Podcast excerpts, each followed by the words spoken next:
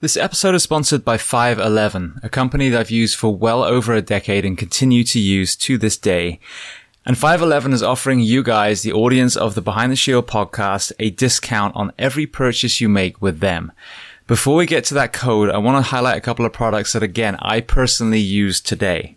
One of the most impressive products they just released is their Rush Backpack 2.0. Now, for many of you, whether you're going to the fire station, the police station, whether you're traveling with your family, whether you're taking training courses, we have to fly, we have to drive, we have to take trains. And I have to say, I own multiple backpacks, many of uh, 511's different ones, but as far as a day pack, this one was the most impressive. There are so many different compartments. The way it sits on your back is incredibly comfortable. If you are a concealed carry person, there's also a spot for a weapon. So they've thought of multiple, multiple things that a man or woman would have to do on a daily basis. That is in addition to all of the products that I talk about a lot their uniforms fit for men or fit for women in the first responder professions. The footwear that they offer, whether it's the Norris sneaker or the Atlas system that is designed for foot health and therefore knees and back and hips and shoulders and neck.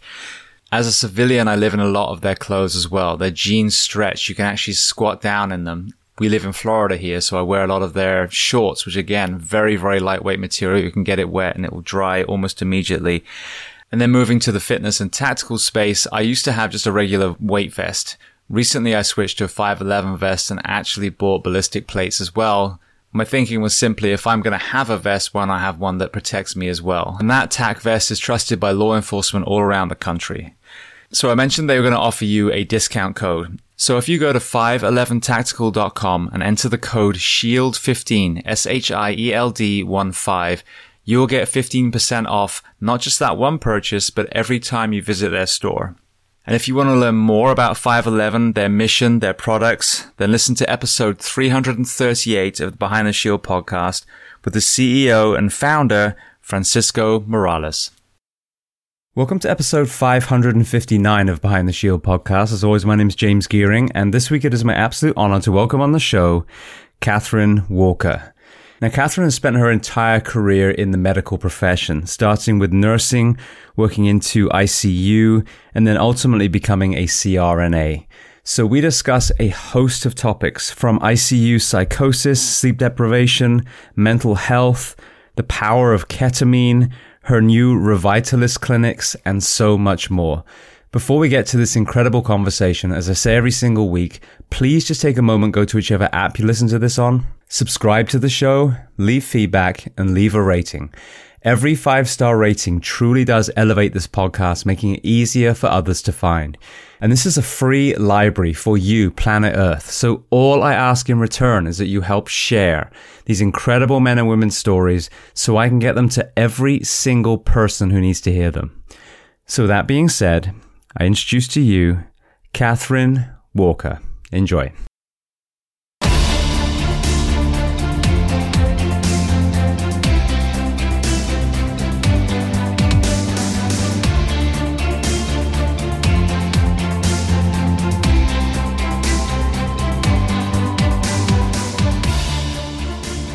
Well, Katie, I want to start by saying thank you so much for taking the time to come on the Behind the Shield podcast today.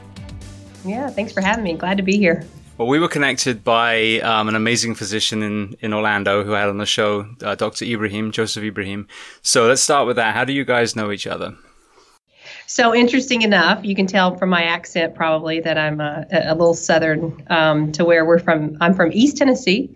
Uh, Dr. Ibrahim actually he his mother was a, um, an anesthetist, so she participated in anesthesia at the local VA hospital. So when I was a baby in nursing school, um, I actually worked at the VA and um, in the operating room. So I worked with his mother, and then uh, Joey was actually doing his residency then. Um, so you know, it was just one of those things. We just kind of passively knew, you know, each other and training and such, and um, you know, seeing everything that he's kind of been through through the years. Um, you know, it's just interesting how energies, universities, whatever, you know, you kind of bring people back together when the time comes. So Dr. Ibrahim, he's a, a wonderful person. Uh, excited that he's actually associating, you know, passively with our company too, with the mental health stuff going on. So that's kind of how we know each other. Beautiful. And maybe I've been pronouncing his last name wrong this whole time. It's Ibrahim, not Ibrahim. I say Ibrahim, but I'm from Tennessee. So oh, okay, maybe I'll just pretend. That's how we say it in England. All right. Um, well, he'll be coming back on again, so I'm actually going to go down and do another face to face. He was amazing, even outside of interview, and he came to my old department and did uh, like a trauma class, impromptu trauma class, and had dinner with us. And yeah, just an amazing human being. So, for people listening, where on planet Earth are we finding you today? Currently, I'm in Knoxville, Tennessee. Beautiful. All right. Well, I would love to start at the very beginning of your timeline. So tell me where you were born, and then tell me a little bit about your family dynamic, what your parents did, and how many siblings. I love it. All right. So this will tell you actually why I'm kind of in the role that I'm in. So I'm uh, from a very small town in East Tennessee called Erwin. Um, and it's a super rural area. So I grew up um, to where, you know, education wasn't really prioritized too much. Um, there wasn't anything to do except play sports. So I played five sports. That's that's what I was. I was a jock, and um, you know, education wasn't too hard for me growing up in a rural community. Um, so really, my piece growing up in the you know in in Erwin was um, kind of um, learning who I am now. So there's a lot of um, interesting things out there with rural people. They don't people don't know how to speak to them, and it's true. Um, you know, it's almost like getting off the reservation sometimes. You know, and and now if you look at rural medicine and rural, you know, there's more sex, there's more drugs, there's more death. Um, you know, lower quality of life, all these things. Um, so that's kind of where I came from, um, and I ran right when I turned like 18. Um, I did have a brother. My brother used to do uh, motocross, and he actually uh, died in a motocross accident when I was 14. It was my second week in high school. So I was going to a rural um, high school, right, with one high school for the whole county. Um, so second week in high school as a freshman, he dies uh, head trauma actually, and Dr. Ibrahim maybe even remember this. He was he, he could have been in his residency then, maybe not. So um, understanding acute trauma. Uh, you know, when you're he, he was 17 years old, so when you know passing of a brother, second week in high school, uh, you know, you're trying to make you know reputations and and all these recognitions in high school. It's nerve nerve wracking enough, and then. My brother had just graduated, actually. He was a senior. Um, and then he died Sunday, the Sunday before he was supposed to start college was when he died. So um, going back to the school, no one knew how to speak to me. No one, right? I mean, this was back in 1998. So, um, you know, no one looked at mental health. You know, the only time I was threatened to go to a therapist was when I was misbehaving. You know, so it, it was just interesting to kind of see that. So he was my only sibling. Um, and that actually inspired me. So that the, his situation, it was very unique. He had a, um, a motocross accident um, to where actually they had wings. So the helicopter came in, picked him up um, took him to the hospital. He never regained consciousness. Um, he actually ended up being uh, brain dead, so he had, he herniated. Um, so you know we were able to donate his organs, things like that. But you know, as a 14 year old child, I had no idea what was going on. Uh, my parents had no idea what was going on. Um, a surgeon who saw him, you know, like three times that evening going through because his brain just kept swelling. Um, you know, he was very uncomfortable. He didn't like working with pediatrics a lot, and it was very traumatic, physically looking traumatic. And um, so the surgeon kind of, and I'm sure it was my parents too, but it was kind of an open book that was left there with the death of my brother. I mean, now I, I understand we did everything correctly, but it's just interesting with um, acute trauma like that, even though we're professionals in the medical world, we still get uncomfortable talking to family members or having to carry that burden. So where that neurosurgeon, you know, wasn't all comprehensive and presenting himself um, because he was uncomfortable. Great surgeon, but just uncomfortable with it. Like my parents, still to this day, and it's been 22 years, my parents will still ask if we if they think that we made the right decision of like taking him off the ventilator. I was like, yes, he was brain dead. You know, so um, the, having that, I actually wanted to be a neurosurgeon um, growing up. Uh, that was like I just want to do neuro. So I was, um, you know, pre med when I started. I was playing. I played softball in college. Um, I started pre med, I was working at the hospital. Actually, I had two jobs, um, doing softball, working at the VA, the hospital. I don't know why I'm this type of person, but I am. And um, actually, at the hospital, some of the physicians talked me out of becoming a physician because they said, you know, It's a lot of time. Like you want to have kids. Like if you want to be a neurosurgeon, like you're going to have to adopt. It's going to change your whole lifestyle. So I ended up changing to nursing and um, you know got my, my four year degree um, nursing. And the reason i did that was because then that way i would have something to fall back on. Because if you're pre-med and you don't pass your boards to you know or you don't don't get into medical school you don't have a degree to fall back on. So um, it was kind of that i tripped up on nursing i guess you could say. But now it's kind of evolved into this whole path of where i'm actually getting to work with the brain in a very different capacity, but then also I'm getting to work with trauma um, because you know it's um, it takes one to know one, right? With trauma. Absolutely. Well, firstly, I'm so sorry to hear about your brother. Um, with the mechanics, just from a medical point of view, what was the mechanism of injury? Did he end up flipping on one of the jumps, or? It was um, it was a tabletop right? So um, tabletop jump, he was jumping, he was going to clear the tabletop. Somebody was below him um, and he was going to land on that person. So he turned his bike sideways, and then who knows, you know, but turned his bike sideways. The bike came up, hit him in the head, and ripped his helmet off. Um, so it was just was cranial fractures, you know, things like that. Um, and actually, I was at I was at home that day um, on the phone talking to one of my friends, I guess, and I was with my mom. And you know, at that time, like I'd never been to a funeral at 14 years of age. You know, I think death, unfortunately, now is probably more common with overdoses and suicides and all this stuff. Um, but you know, my mom was like, "Oh, your brother's hurt," and I was like, "Oh, he's fine. He's been in the emergency room a couple times, broken arms. You know, had some tears, you know, with ligaments and stuff from riding the bikes." And um, but you know, like having to absorb that much as a child that quickly, like um, fortunately, I, I, do have pretty good self-analyzation skills. Um, you know, to where I can understand it, and I've been around all these things, you know, but um, you just don't know, right? You never think you're going to lose a 17 year old male child because they're strong. You know, he was like 200 pounds. He worked out five days a week. He was semi pro. You know, you just you just don't think you're gonna he's gonna die on the track that day. You know, so um, so yeah, I wasn't actually at the track. My dad was, my uncle, and my cousin, um, and it did severely impact all of them. But unfortunately, I can I've been I like to face my fears. Um, so you know, I've been in transplants and and I've been in brain like I worked in the neuro ICU, I worked in the OR, um, I've done all this stuff, um, you know, and my family chooses not to ever talk about things because that's just what they do. So it's unfortunate. I mean, even to this day, 22 years later, you don't talk about it. Like, I mean, they don't. I talk about it freely um, you know, because I, I don't want people to live that same experience that I did and I saw my family go through. And, you know, and maybe that's the passion that actually has built where I am today. Well, death notification, I think, is such a an interesting topic. I mean, we, we go to paramedic school, for example. It's, it's funny you said about the doctor thing. I wanted to be a doctor until I realized that I was not academically able to be a doctor, to put it very bluntly. Um, and then fast forward, you know, several years, and I'm a paramedic, and I'm like, oh, this is actually what I was thinking of anyway. Be out in the streets with a box and, you know, a prayer and let's see what happens versus, you know, the hospital setting. But death notification is something that we were never really taught. I remember there being a chapter on it, but I think there was like a DNR slapped in the same chapter. I mean, it was almost nothing in there.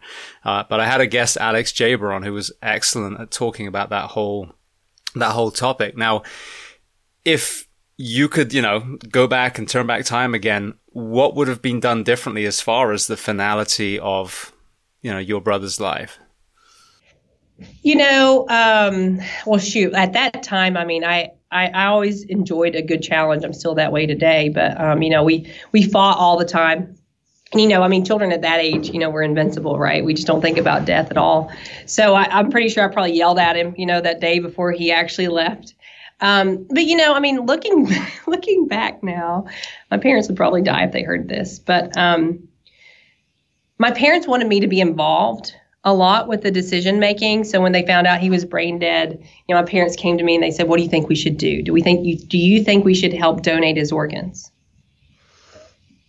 Looking back, that's probably not a decision that a 14-year-old should be, you know, in, involved with. So I was like, "Yeah, you know, if it's going to help people, absolutely." Like, you know, kind of thing. And then um, you know, I went to this funeral and we had an open casket, right? That's what we do in the South. Um, even though he had head trauma, he had a hat on. It didn't look too bad, but um, but still yet. So I was sitting there and I was like his chest, and um, I mean he was everything. He was healthy, neck down. Um, so you know they were able to take heart, lungs, you know, a lot of different things. And I was feeling of his chest, and I was like, he's stuffed. You know, so when you're 14 at your brother's funeral, it's the first funeral, and you feel your brother feels like a taxidermy, you know, kind of thing. And then no one was educated on this. No one, because we choose not to talk about it. So I was like, you know what? What like and I and I remember actually the person who helped me the most that day was my um, grandfather. And my grandfather was in World War II. He was in Battle of the Bulge. Um, you know, just kind of a you know, a, a key player. His dad was actually a um, uh, Cherokee Indian uh, medicine man. You know, so he he was like, "Come here, it's okay," you know, and he would explain things to me on a level that I could understand and accept. Um, but you know, and two, talking about you know death, um, and I'm sure he, we've all been through this, I'm sure. But there was a lot of people um, at the funeral to where um, some people laughed. Some were laughing about memories. Some people were crying. Other people were crying who I didn't even feel knew my brother. Um, you know, to where I was just so angry, right? I was so angry at the world. I hated people there. I hated one of my aunts who came up to me and said, I know how you feel. I just lost my great aunt who was 92 last week. And I probably had homicidal ideations at that time towards that. I'm sure.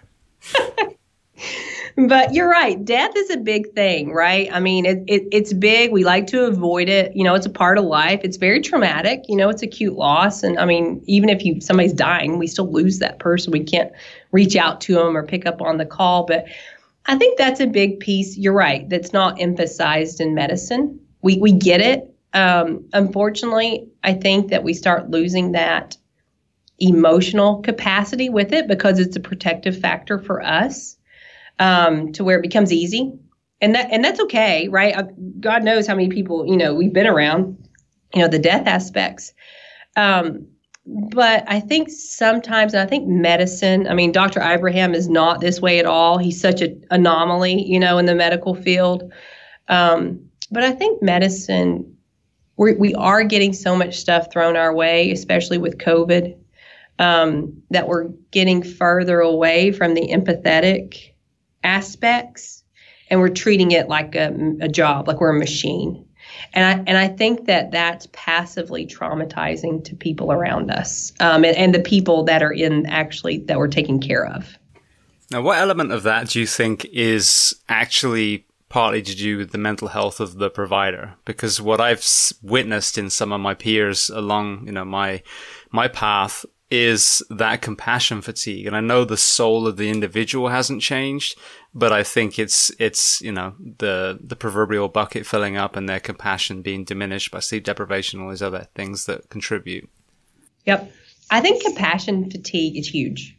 And I, and I think the piece of it too. So, you know, and I've told people because I deal so much now with more mental health clients, sometimes, you know, so your brain goes to polarities, right? So the way way I look at the brain sometimes, you know, with compassion fatigue especially is do we get to the point to where it's better to just numb ourselves because we're tired of having the high anxieties or, or the the highs and the lows that come with death and is it better just to be in the middle and just go through life to where you know we don't appreciate, you know, the sunny days and we don't appreciate the naps and we don't appreciate the hugs because it's just too much. And you know, and I I don't think that we've done a very good job with medical providers to to teach that. Um, I don't think any of us understand that at all. I think that we have a lack of boundaries as medical providers for the most part. We don't look at self care. I'm one of those.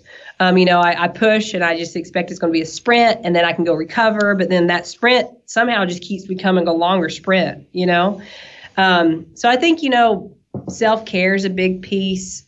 I think um, education with providers is big because if we keep giving in this global pandemic without changing the way the system is, we're all going to die while we do it because we have no more life to give because you can't one person can't help 5,000 people, right? I mean, we just can't, no matter how well we're trained. There's not enough of us. So somehow we've got to increase access, um, teamwork. Hey, are you okay? Um, you know, education, caring ability for each other, all those things. Yeah, no, I agree completely, and it's you know something I've touched on uh, for quite a while now with the NHS. Looking overseas, you know, back at my home country, and watching the NHS slowly be stripped by politics and privatization all these things. And this isn't a political thing I'm about to talk about, but when you cut and cut and cut, and then a virus sweeps in, what you need, as you said, is more people, more beds, more facilities, more training, more support, more you know budget and instead they had people clapping, which I'm, I've tried it. I mean, I, I clap and nothing appears. So clearly it doesn't help get more nurses into a hospital or beds. But yeah, so you're basically, someone, one of my guests made a great point. So by clapping, you're basically putting all the responsibility back on the shoulders. Well, we clap for you. So you, you good now? Off you go. Instead of giving these men and women that, especially in this last 20 months, have given everything. And some of them now are being fired. Yeah, thanks for that, but you won't take a shot, so now you're out. But that's a separate thing. But yeah, I mean, uh, so the so the physical toll from the shifts is immense, and then the, I think the mental health ripple effect we're starting to see now because I don't know if it's just the echo chamber I'm in, but I'm starting to see an uptick again in suicides in the responders. Yeah. No, those are all great, great points. You're right. It, it, makes me right when you clap. Okay, I can keep going. Like I, you know, there's blood. I've lost a limb, but I'll keep going. um, you know, you're right. You know, I mean, there's um, there's you know, one time, and I don't know if it's still the case, but there was there were more nurses in the world than any other profession, um, but they were burnout you know so what you just said and i understand the politicalization a- aspect where that could be looked at that way but everything you just said is objective we can look at the mental health we should have looked at the mental health of nurses before this because i'll tell you I can go back to different rooms in the hospital that I worked in when I lost patients, and I could tell you there's a patient who sticks out in my head, even though I've not been in the ICU working for, you know, 13, almost 13 years. But you know, but I can tell you where I lost those people. What we need to do in order to maintain quality, right, is we need to make to start monitoring, um, you know, scales for nurses, um, and then and then that way, and that's actually something we're doing with the police officers is we we do these surveys. And you do these surveys because you want a baseline, you know, and everybody's so scared that you know they're going to fire me. Well, fortunately, right now people can't really be fired very easily because there's not many people working. So, you know, and and that needs to be a protection thing, right? Like I can't be fired if I'm a diabetic. Well, it also needs to be I can't be fired if I'm, you know, ADA should have something on that to protect workers.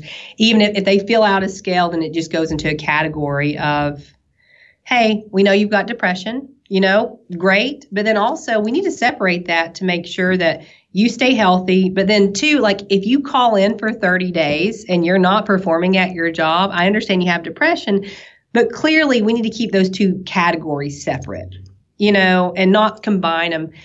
I think we're we're dealing with such a archaic society.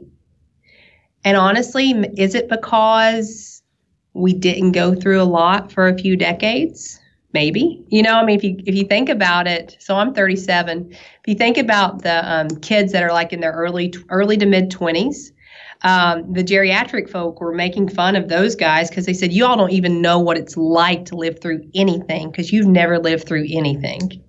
You know you've had everything spoon fed to you blah blah blah. Well here comes covid. You know and and now we don't even know how to i actually went and spoke at a school yesterday a high school. And i told them you know about mental health and things like that. And i said guys here's the deal. You all have lived through high school with covid.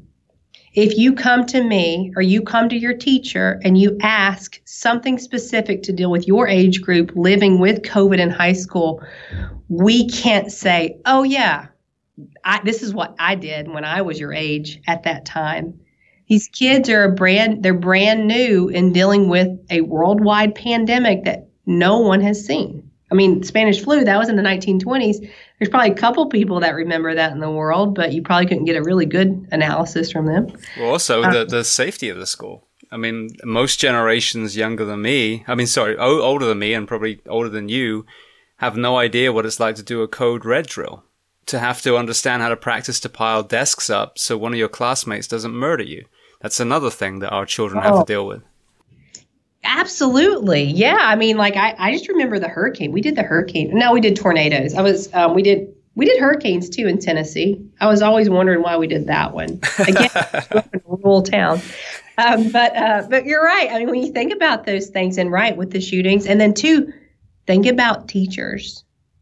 You know, I mean, they're they are probably a very underserved population that's not getting the resources that they need to stay healthy. Um, so, you know, the, what creates change, right? I guess is a system that's broken. So, or it's, you know, it has flaws in it. So I'm hopeful, you know, for the future. We can at least identify this stuff. Absolutely. Well, I know that you found yourself in ICU when you started your nursing route. Um, so a couple things I'd love to kind of pull from that experience. Firstly, again, back to the COVID thing, back to the mental health, back to the burnout of responders and the medical professional professionals, to me, to my layman eyes, it seems like the elephant in the room is the horrendous obesity epidemic that we have, sending so many what should be very healthy young men and women, you know, into ERs because they're basically dying slowly. So, was there were there any common denominators without loading the question that you saw with people coming into the ICUs and um, you know the specialty areas that you worked in? yeah, you know, um, now now you're going to take me on my vitamin rant. Please. Uh, so, so um, okay, vitamins have always believed in them, sure. Um, in medicine, you know, we've really went far away from right to where we even have providers that laugh at vitamins. Um, I had a provider say, "You can't boost your immune system." I'm like, okay, um, you know, so it, you know, we your professionals are telling you your immune system does nothing. So here's some steroids that will, you know, immunosuppress you. We don't believe we can boost it. We, we do believe that we can suppress it. So that makes no sense. Um, so we're going to give you steroids because steroids give you that quick high almost to feel good, um, even though it's really just putting a band aid or making whatever underlying potentially worse.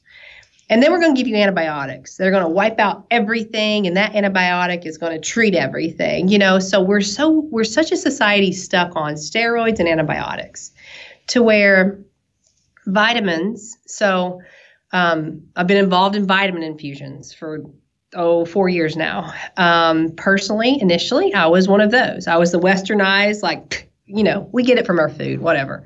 Um, but then I started seeing all these things. I started seeing all these studies. You know, National Institutes of Health have a lot of neat things with that. Sepsis with vitamin C, um, you know, so there's a lot of really cool stuff out there. Um, so, and they're and they're looking at this and they're like, okay, now wait a minute. So here's the neat thing that I've learned, especially about vitamins, is just because it's not on the first page of Google doesn't mean that it's not there or that it's not real. It's we're in a society that's overrun by marketers, which I understand, you know, it's a very competitive marketing space. Um, but if you go and you start specifically looking for things, peer reviewed research, all these things, all these different things, um, there's a lot of material out there that like blows your mind kind of thing. So, um, what I've learned, grossly speaking, because we could talk about vitamins all day, because I am very, very um, passionate about them as well, is oral vitamins. The max you can absorb is 40%. So, you know, if you're taking 500 milligrams of vitamin C at one time, um, the max that your body can actually use is about 200 milligrams because it goes through the first pass, GI absorption, all these different things. And then people, too, we're in this uh, mindset as, um, you know, smart individuals that we are, um, that it's water soluble. So, what's the point of taking it? You know, so um, with vitamin C specifically, when you take a lot at one time, which is what we like to do in society, um, you know, just to get it over with, like you know, just do it real quick, instantaneous. you take a lot at one time, you oversaturate your receptors, and then you're in the bathroom and you feel like you are probably having an allergic reaction because your bowel just died leaving you, kind of thing. um, but the neat thing about like IV vitamins is it passes the first pass metabolism, passes the gut. It goes IV. When it goes IV, you can absorb up to 100% of that vitamin on a cellular level, right? So it's bypassing all these different organs that are taking little pieces of it. And IV vitamins can stimulate over 800 enzymatic processes that last for four to six weeks.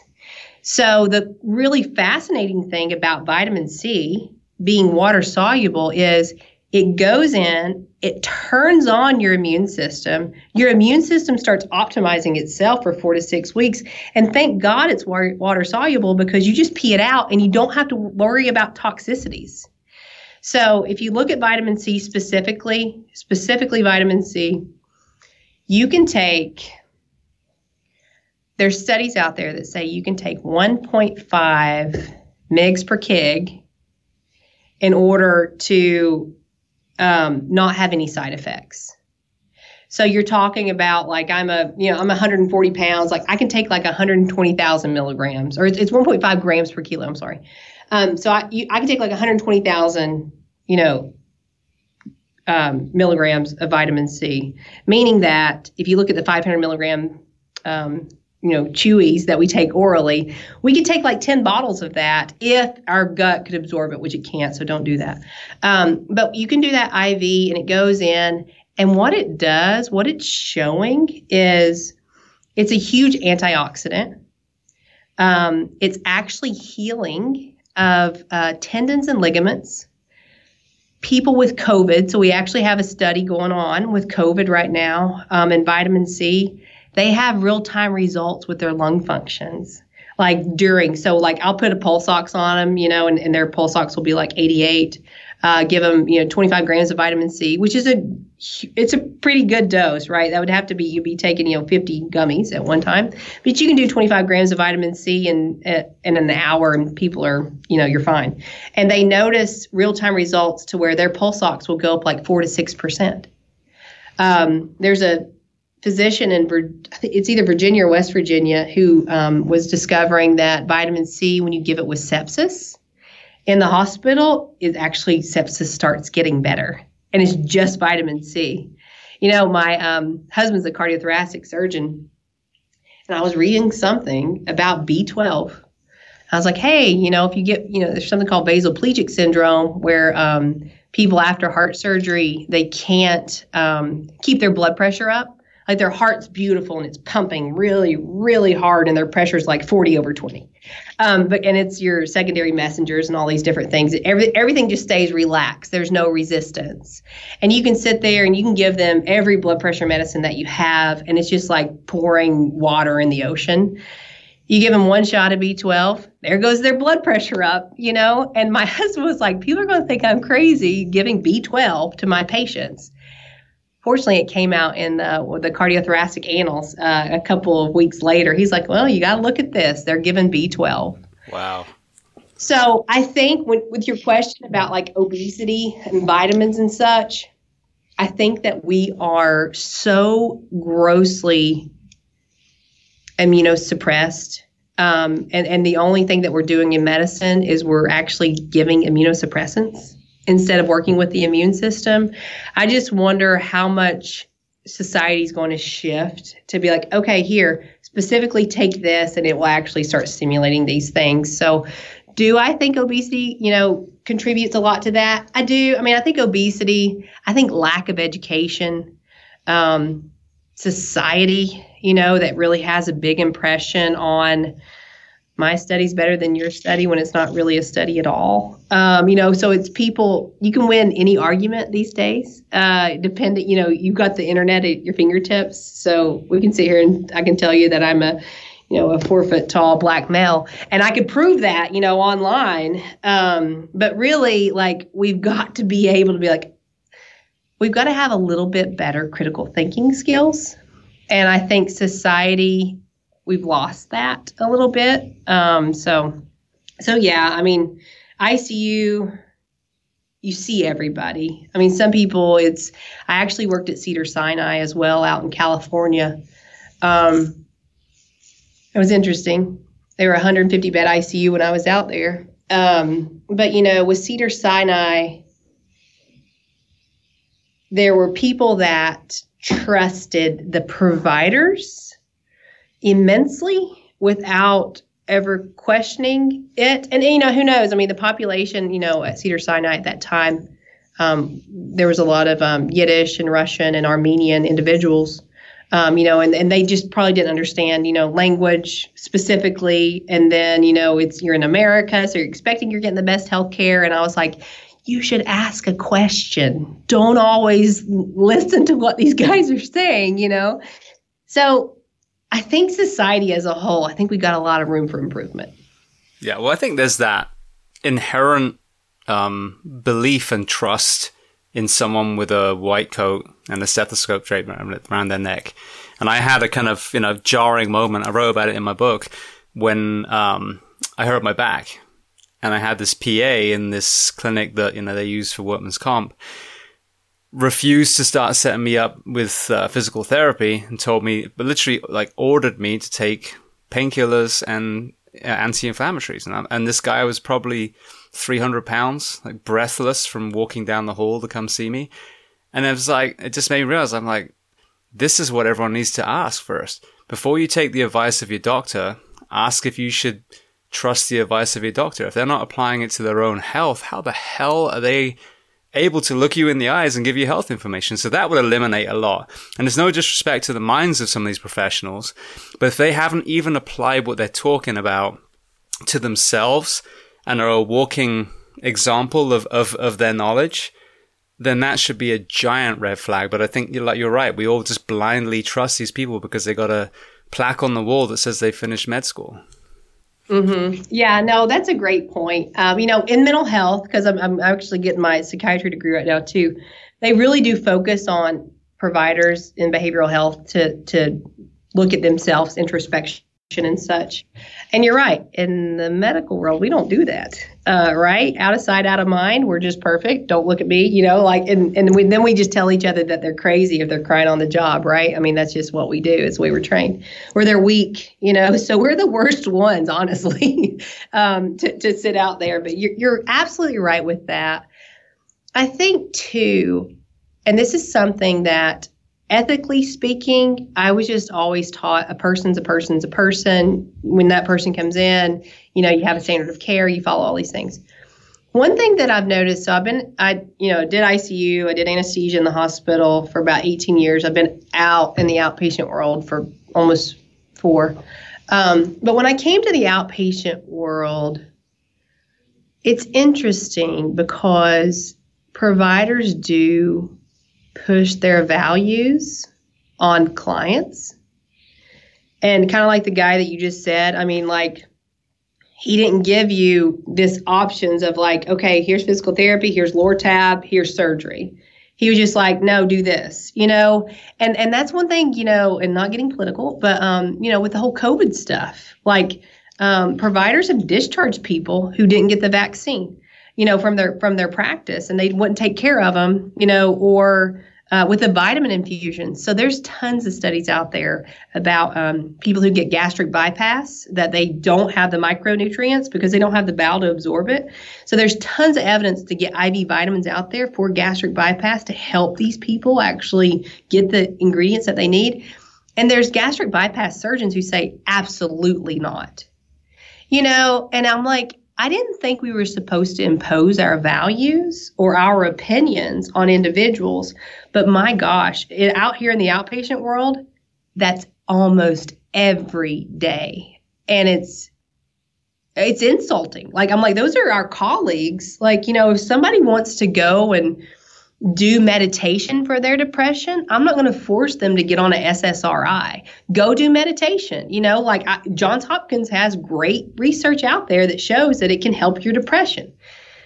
like what are what are we doing you know i mean are, are we so far down the line in our own little bubble that we forgot where we came from what impact do you think do the the drug reps and drug companies have and the reason i asked that when i first came to the states i remember being in broward county somewhere near near miami um, and that particular time, I'd had some sort of, you know, sinus infection and waited and waited and waited. I'm like, right, this is not going anywhere. I'm going to have to just go get a script and get something to knock this thing down. Um, and I remember waiting, feeling like shit and watching, you know, what look like someone from a counter from a department store, a makeup counter, person after person after person wheeling their little wheelie suitcase in. And then when I finally got in there, it was like a candy shop. This guy's starting to throw all kinds of samples of all, all kinds of things. They weren't even related to what I had. Um, I know that's changed a little bit now, but based on that lens, there seems to be a lot of pressure as well from supplying the incredible industry that sick people are versus maybe a push towards proactively preventing a lot of these diseases in the first place. I agree. Um, so you know, right? They'll talk about like a business plan. You hear this these horrible stories about medical providers about like, you know, if your patient stays healthy, then they'll never come back. You know, and it's like, okay, isn't that the goal? Um, you know, no harm. It's um, fortunately, I think we are doing so well at keeping everyone sick across the world. I feel like if we change it to where we become proactive at trying to keep people home, we actually might have a really good challenge at doing this, right? So, um, looking at the reps, one, medical reps, God love their souls. They're in a hard position, you know, to where they have to be beautiful. You get Botox, you make your hair look good, you look young, you look hot because that's what people are attracted to. And it you won't ever see an ugly rep. I mean, like if you're in the OR with ortho, you always if you if you're attracted to good looking people, you want to be in the ortho room with the ortho reps because all of them are previous professional athletes, male and female, you know, that are just look like models, right? So they, you know, it's it's one of those things to where superficially we hire these people in because they can sell a product, you know, and and those guys, you know, they get fired like basically on the spot. The reps do. There's usually no benefits package to them. There's none of that stuff there. So you know, it is. It's a it's a really antiquated system. I won't say it's it isn't messed up. Sure, it's messed up, but I always try to be positive. But um, think about reps though. They'll come and tell you how to put somebody on a drug. Tell me how many reps have came to tell someone how to take someone off a drug. And if you go back and you look at SSRIs, the studies, they only looked at three months, right? We've got people on SSRIs for 28 years. And these people, like I had a lady actually, she's like, I just want to feel better. I was like, okay. She's like, I'm kind of towards the end of my rope. And I was like, ah, when, you know, I, I understand that. Like, when did you get on antidepressants? 1982. I'm like, well, shit. I mean, you're you're you're screwed, you know, because like, who are you from 1982 until now? Except you've been on 38 different drugs that have been mind altering, and God knows how they change the landscape of your brain. So I think pharmaceutical companies and reps, and again, I try to be very um, optimistic because I do get frustrated at times. But I do believe that people have the best intentions when they enter a field. Um, I do believe that the pharmaceutical companies who are getting their balls busted right now because they've been sued and they're having to pay $125 billion out with opioids, you know, the opioid crisis. I think they could help their reputation if they started telling providers, hey, here's also how you get people off a drug. So, one of the big ones, we might think opioids are a bad situation right now. Benzos, benzodiazepines are going to be the next one that comes out because you can't. Here's what we're doing. This is horrible. And, and again, I've learned so much since I left the hospital. Um, we're taking somebody in. Okay, say I'm one. Uh, say I take Xanax, and I can. I'm taking five milligrams a day because apparently you can take five milligrams of Xanax a day, and that's normal. So I'm taking five milligrams of Xanax a day. I've been taking it, you know, for ten years, whereas chronic use is actually greater than six weeks. Um, so I've been taking it for ten years. It's my life. I want to get off of it because I'm just tired. Um, and I go into a rehab to get off of Xanax. So what do we do? We give you Valium to get you off Xanax.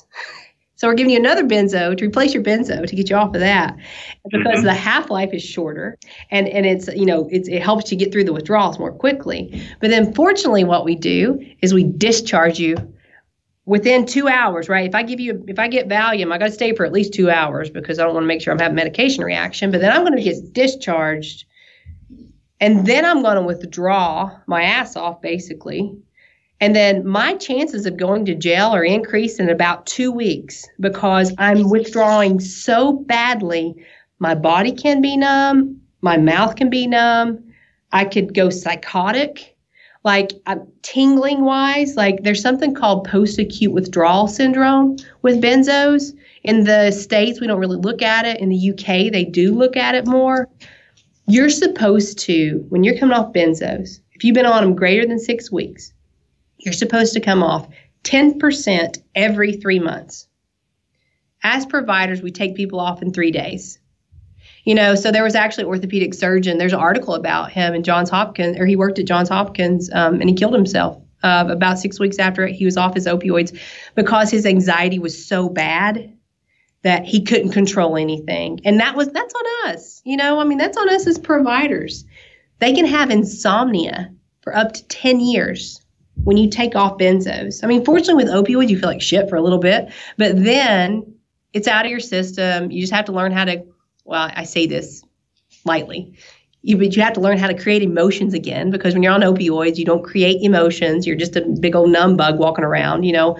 But then when you get off opioids, emotions start coming back. You got to learn how to categorize them. That's the hard, hard part. Um, and, you know, benzos you you're so overly stimulated with everything. And they've actually proven the brain gets blocked. And here's what they think is happening is once those benzos go away the brain actually starts regenerating again. And it just takes a second to get it going. Um, you know and that's what they feel is almost like a hyper excitable part of the brain that's trying to catch up with the other part of the brain. And we know this generally, but not really. I mean, how many people look this stuff up besides me? Probably not many. Um, but we're also giving our pediatric population as young as four benzodiazepines. So, what the hell are we doing there?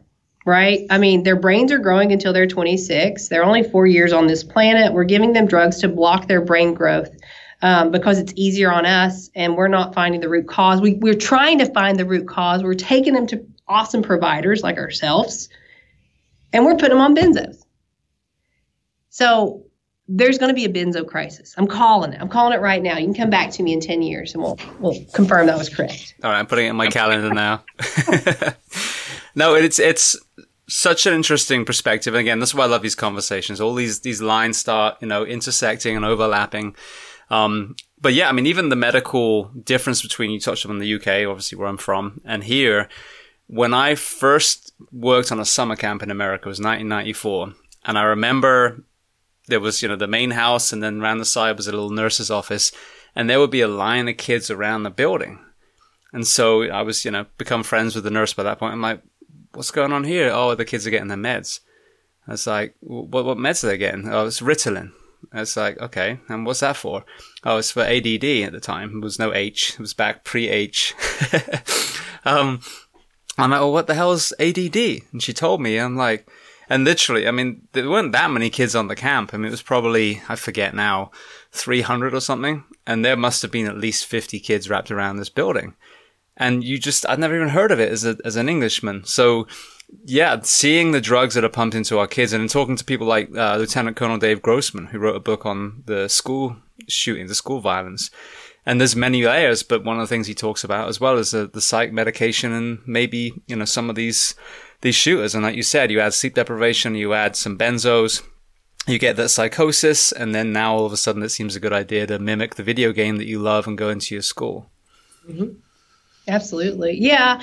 Um, you know, I mean, there's, there's a, oh, there's absolutely a lot to that. So, you know, and then two, critical thinking skills and coping mechanisms.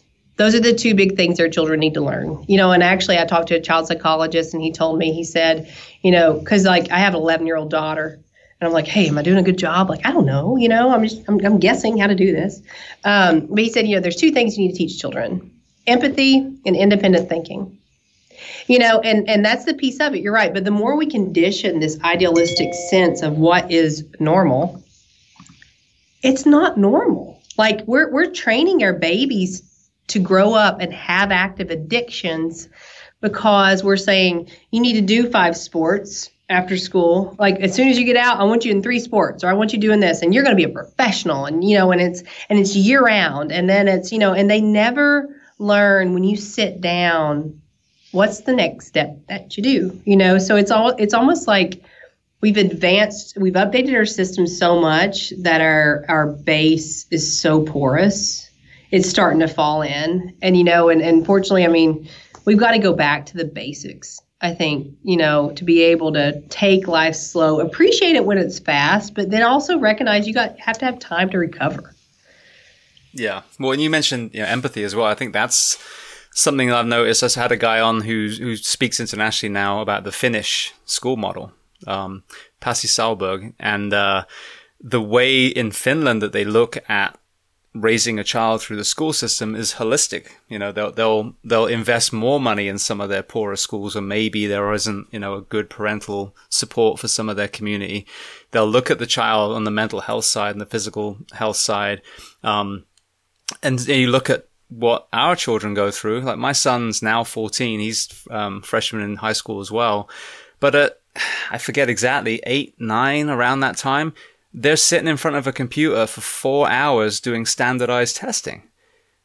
And yet, I don't know how much time they get taught about kindness and compassion and being part of a community.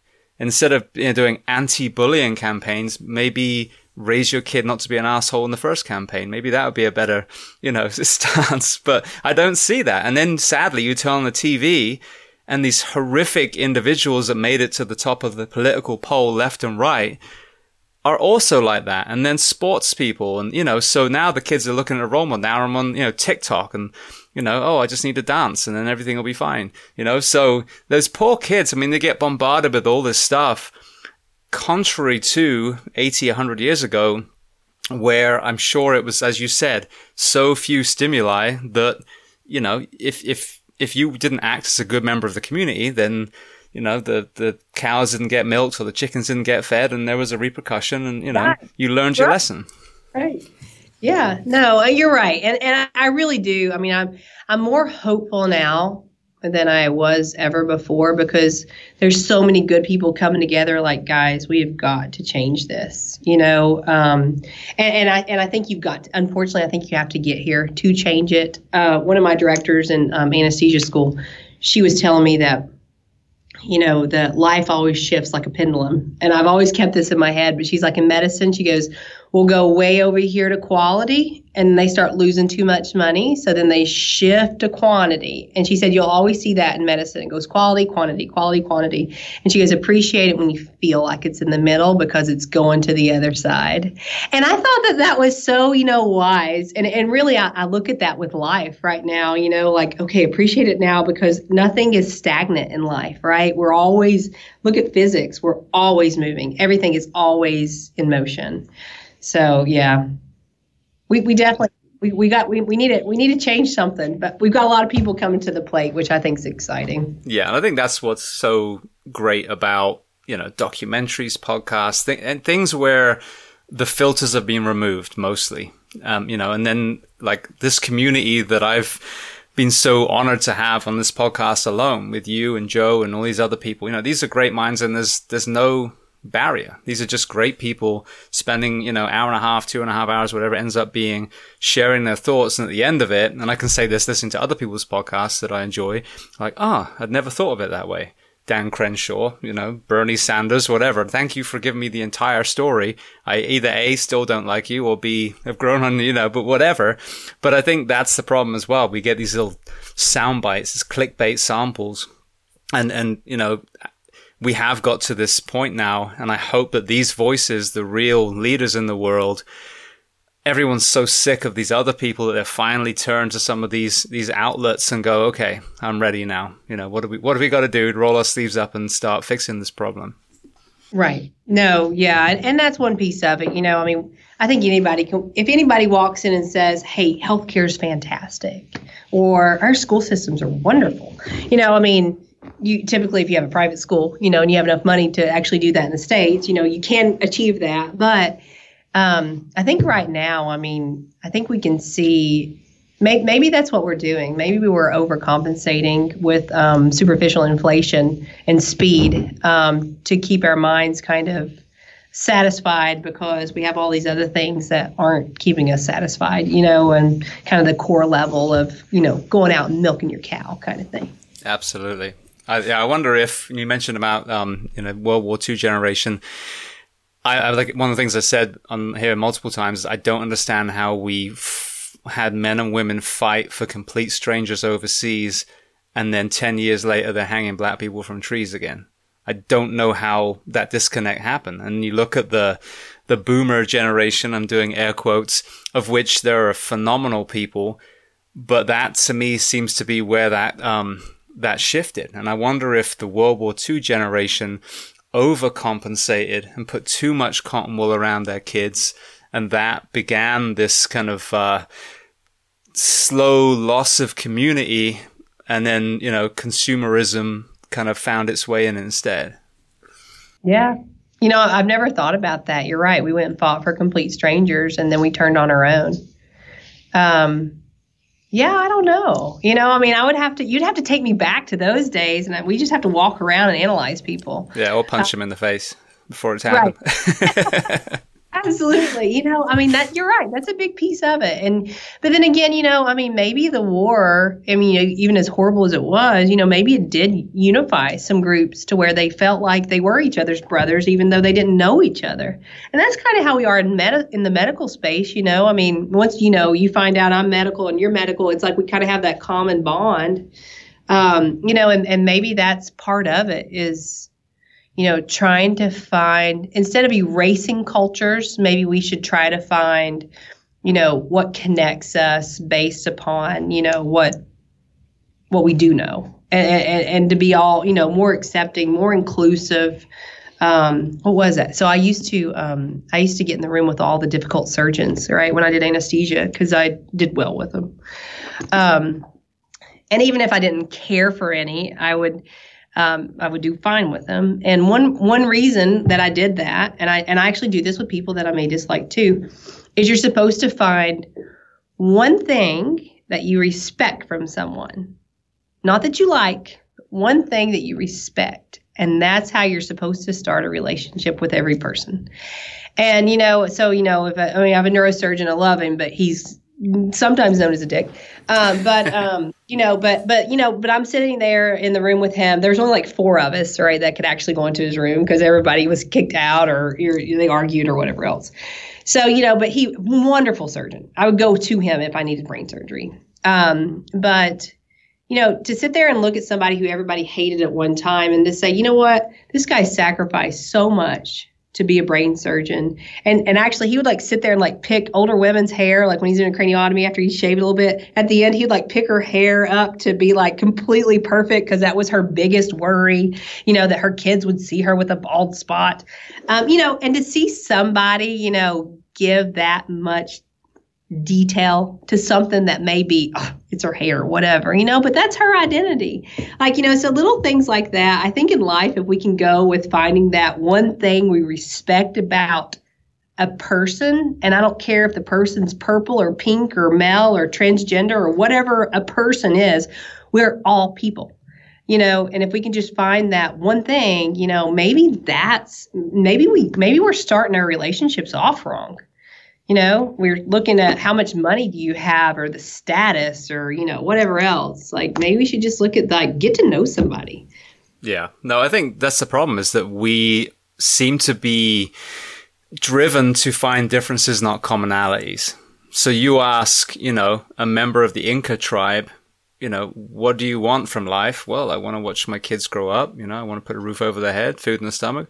Ah, I'm from England, same as me. Isn't that crazy? You run around in a loincloth, I wear a suit, but we actually want the same things. Instead, they're like, oh, look at those savages running around. Well, you know, well, look at those alien people over there, you know, and it's just these 10, 10, 20% that we actually are different that we should celebrate are the only portion of a human being that we focus on. Well, you're a Democrat, you're an anti-vaxxer, you're a, no, you're a human being that's you know working their ass off trying to protect their kids and doing the best they can. As you said fumbling through parenthood and marriage and everything else. And most of us have got that in common. Yeah. No you know what? I mean we're such a reactive society. So actually i called I, I, I called the state lawyers one day and i was asking about you know different licensures and stuff. And they're like so what are you calling to complain about? And I'm like, nothing. I'm calling because I want to be proactive because I'm in my own bubble with this company the kind of thing. And I said, I want my own. We need to make a bubble. Like we need to we need to make sure that there's going to be you know standard of care, consistency, best practices, all these things. And they were so confused. These are the people that are over the state that are lawyers that are very well respected. And they said, we're not used to people being proactive. We're used to the people in the town going to their representative, representative coming to the lawyers, then they make a law. That's part of your issue. Yeah. Because yeah. you're having uh, someone who knows nothing about medicine who's going to a senator, again, knows nothing about medicine unless they're a physician who is a senator. And then they're going to the lawyers, and then those guys are making the laws. So we live in such a reactive society to where like what you're saying with the anti-bullying thing you know i mean maybe what we need to do is in kindergarten you, you, we take the thing like identify one thing that you respect from each of your classmates you know and teach these children respect on a very basic level for others. Because we start quantifying people and that person that's how school shootings happen right? We're not going to sit there and be like oh if i shoot billy he's it's going to hurt him he's going to bleed he's probably not going to be able to breathe for a second before he dies you know and then it's going to hurt his parents and oh he's got that little sister. They don't have that thought process to you know they just look at like boy bad dead you know? So you know maybe if we start that at the baby age then maybe the babies will grow up to be like, oh, well, actually, I mean, he, yeah, he's a dick, but actually, I do respect him because he goes and he every weekend and he helps take care of children that don't get fed.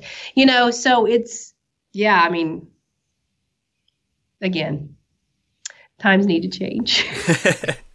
well, I love these conversations. The other thing that one of my friends, Steph, who was a firefighter paramedic and then got into ICU nursing, um, she told me about um, ICU psychosis.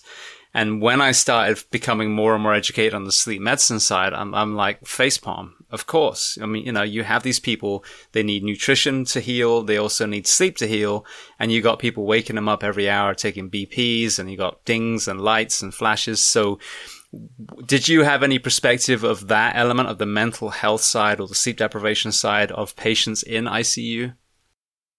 Yes. So yes, I did, and I actually had some some experiences sometimes um, to that at night because I worked. I did night shift for oh two or three years.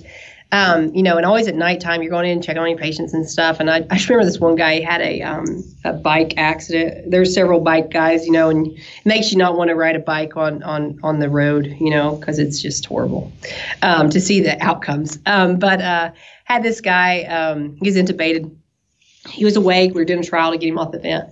And um, you know, I'd walk in and he would like he'd be looking like at me and like smiling, but then he'd look like right above me and like fear would come into his eyes, you know, and he'd start looking around real fast. And I was like, oh god, there's something behind me, you know, and who knows what it is. like dark side, I don't know.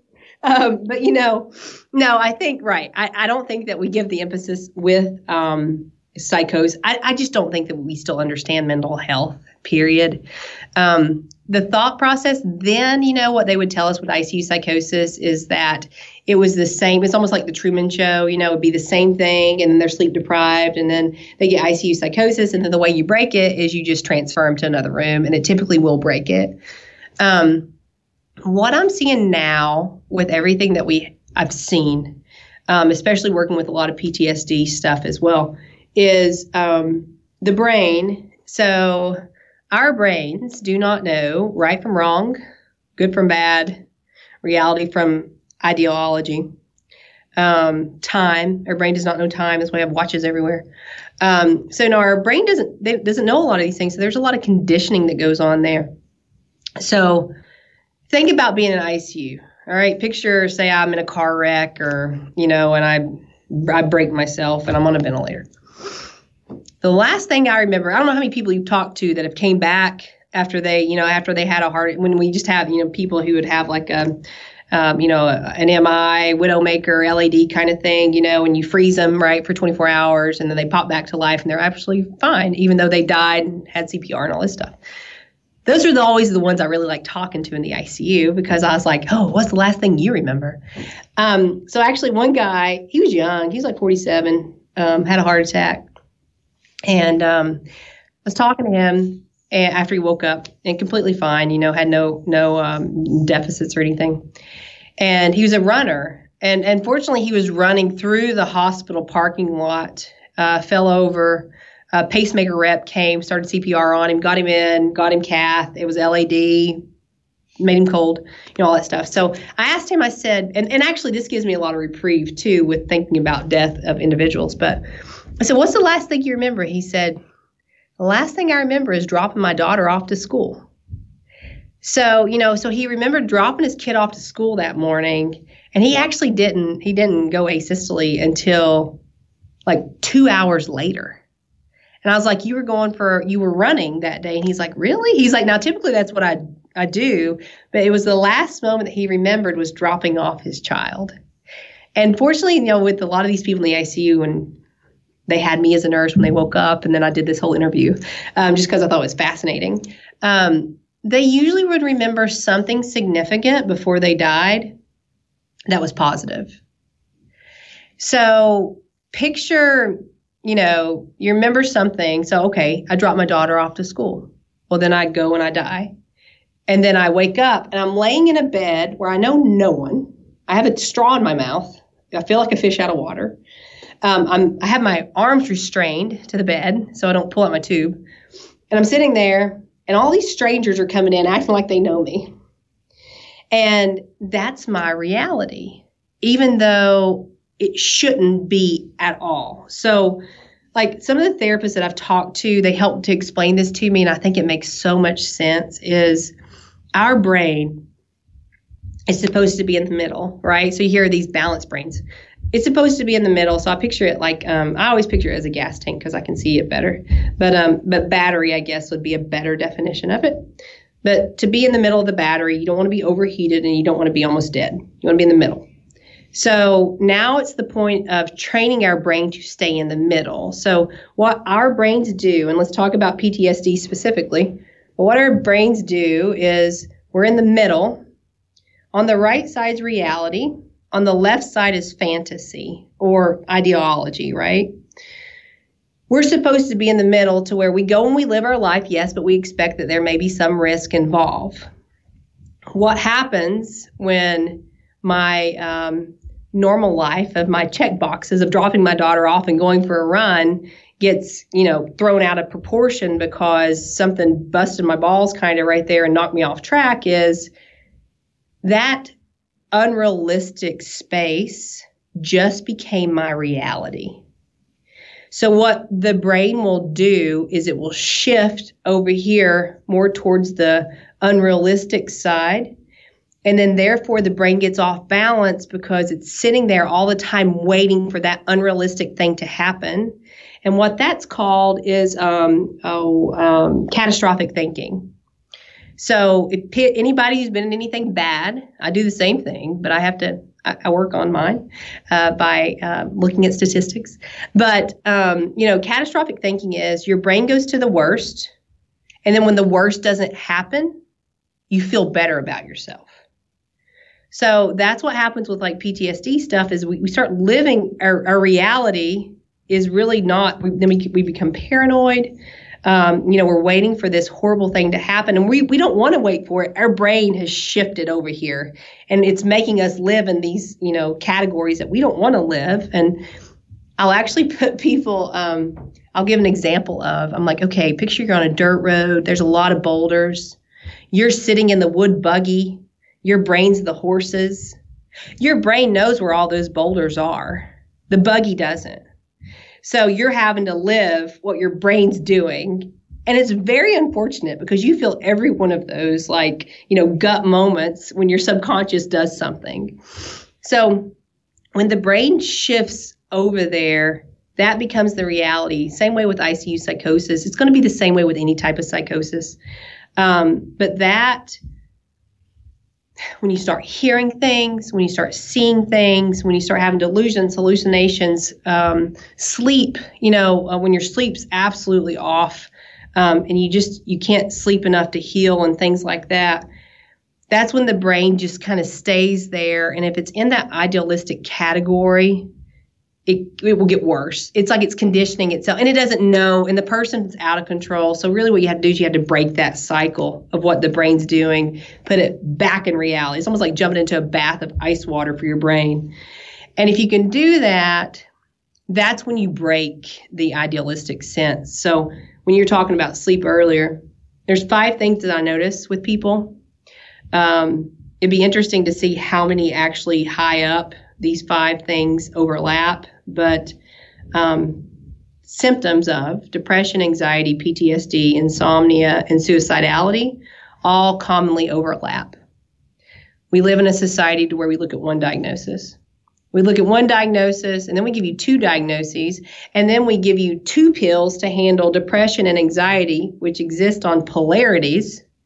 When really, if we could put the brain back in the middle with a substance of some sort to reset itself, then the brain knows what to do. We're not giving it credit. We're, we're telling it, hey, you do these bullet points, step one through 10, no critical thinking, no nothing, and you'll be fine. Just, just show up to work. You know, um, so yes, that was kind of a long-winded one for psychosis, but um, but yeah, those are, that's the way I kind of look at it, um, the brain. Well, I mean, it's, it's so interesting, and thank you for that because it's a very different kind of um, explanation I've had in the past. But it just again, it overlaps all these other great explanations. But firstly, with the psychosis, that's the place I see, of course, with homicide. I mean, we had that very tragic shooting in California not too long ago where a firefighter shot another one. Um, but also in the suicide side, I've had so many people now that were about to or did, you know, take that that step. Now, luckily, they survived and came on the show, whether it was a shooting, whether it was jumping off the Golden Gate Bridge. But every single one of them reports that feeling of being a burden. And, and you know, th- we look at suicide as being selfish. Oh, think about your family. And then you actually speak to people that were in that dark place and they were like, no, I felt like I was an absolute piece of shit, a burden to everyone. And so, yes, I did think about my family and made the selfless choice to take myself off this planet to stop hurting them complete doesn't make any sense whatsoever. But when you put it in that fantasy world that you just talked about, that miswired world, it makes perfect sense. And so, as I talk about, your red flag shouldn't be, oh, you know, I'm thinking of killing myself. I mean, that absolutely is one. But if you justify removing yourself from this planet because you think you're a burden, that to me is the one that people should be talking about and you don't hear that. And then you put that same example that you just gave us with homicide to these school shooters. And they're in this fantasy world now where they literally believe they're in a video game from you know speaking to, to experts in the field. And then some of them try and one up the death toll than the one they had before. So that psychosis element whether it's self-harm or harming others makes perfect sense. And you know looking at that so this was something else i ran across and i was like okay well that makes sense. Um, the interconnections of suicidality and homicidality. So you don't see this. There's not much of it out there, actually. The only way I was able to find it was with domestic violence. Um, so, typically, with domestic violence, you'll see more homicide with psychological abuse, you'll see more suicide with physical abuse.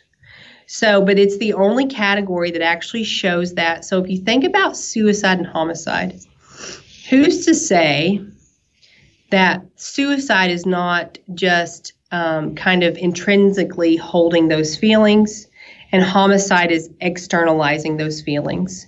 You know because there's there there's a connection there because you don't wake up one day and say i'm going to kill myself or you don't wake up that's not normal. I mean people do wake up yes and do that. But you know it's just not normal. And one thing I was, you know, and the homicidal aspect, you know, would it would be one that I would have to look at more specifically, but definitely with suicide because I've dealt with so many individuals that just have chronic suicidality.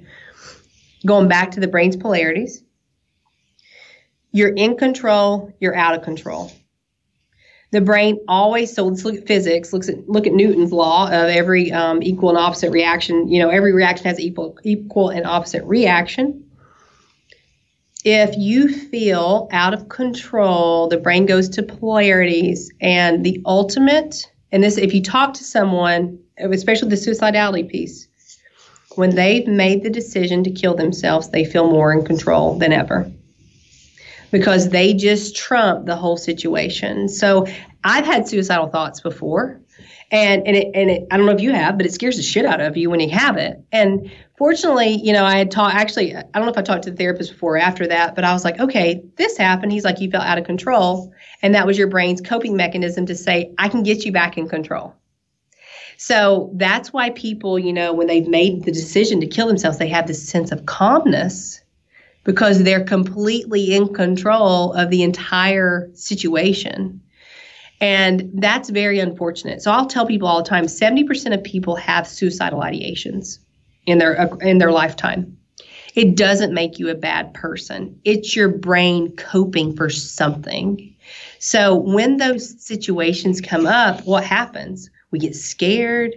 Oh, I'm sick. Oh, it's a taboo. And if we give this sense of like where your sympathetic nervous system kind of goes, oh my gosh, what did you just do? The brain will bring it back. Instead of having a suicidal ideation, be like, okay, what, wait, no, what was that? You know, kind of thing. And be like, okay, I'm working 80 hours a week. I've got this and this and this and this. I feel like I'm out of control and or like you know like I'm I'm losing my thought process with categorization, prioritization, all these things. I just need to step back and have a reprieve. You know, that's the way it should look. Instead, we go to providers because we're scared little puppies, you know, that walk in and the provider's like, "Oh, well, yeah, nope, you need a medication. I bet you're struggling with anxiety, PTSD, depression. Here, start these three pills or these eight pills and let's see what we get, you know, kind of thing, instead of actually looking at the root cause and understanding it. So, you know, there's a lot of peace. I mean, it'd be it'd be interesting. Um, I mean, fortunately, the people who you know tried to kill themselves that you've talked to lived, but it would be interesting to see to talk about their sense of calmness afterwards. So you get two things: either the person becomes extremely calm, or they're so tired of everything, they're numb. So, like, we give ketamine infusions at my company. Well, we'll see people who are truly suicidal, they'll get an infusion, and then their scales get so much worse. And it's because they're starting to feel again. All mm-hmm. their feelings went away because they were numb. And what I like to do personally is slightly scare people who has suicidal ideations and I'll say, okay, listen, I know you feel out, did you feel out of control? Is that, and they're all, typically they're like, yes, it's, you know, it's okay. When you spoke to someone who killed themselves, did they say that they felt more in control or they actually lost all control because they were laying there as a dead body and they had no control over anything anymore? And they're like, not really thought about that. And I was like, right, let's think this through. It's probably not a good idea because I've never talked to someone who's killed themselves and said, how did that go? You know? Um, so it's that idealistic sense. If we kill ourselves, it's going to be better. Who's to say wherever we're going next is going to be better? We don't know. Like, you know, and, it, and maybe if we could talk to somebody about it, then we could have a rational decision.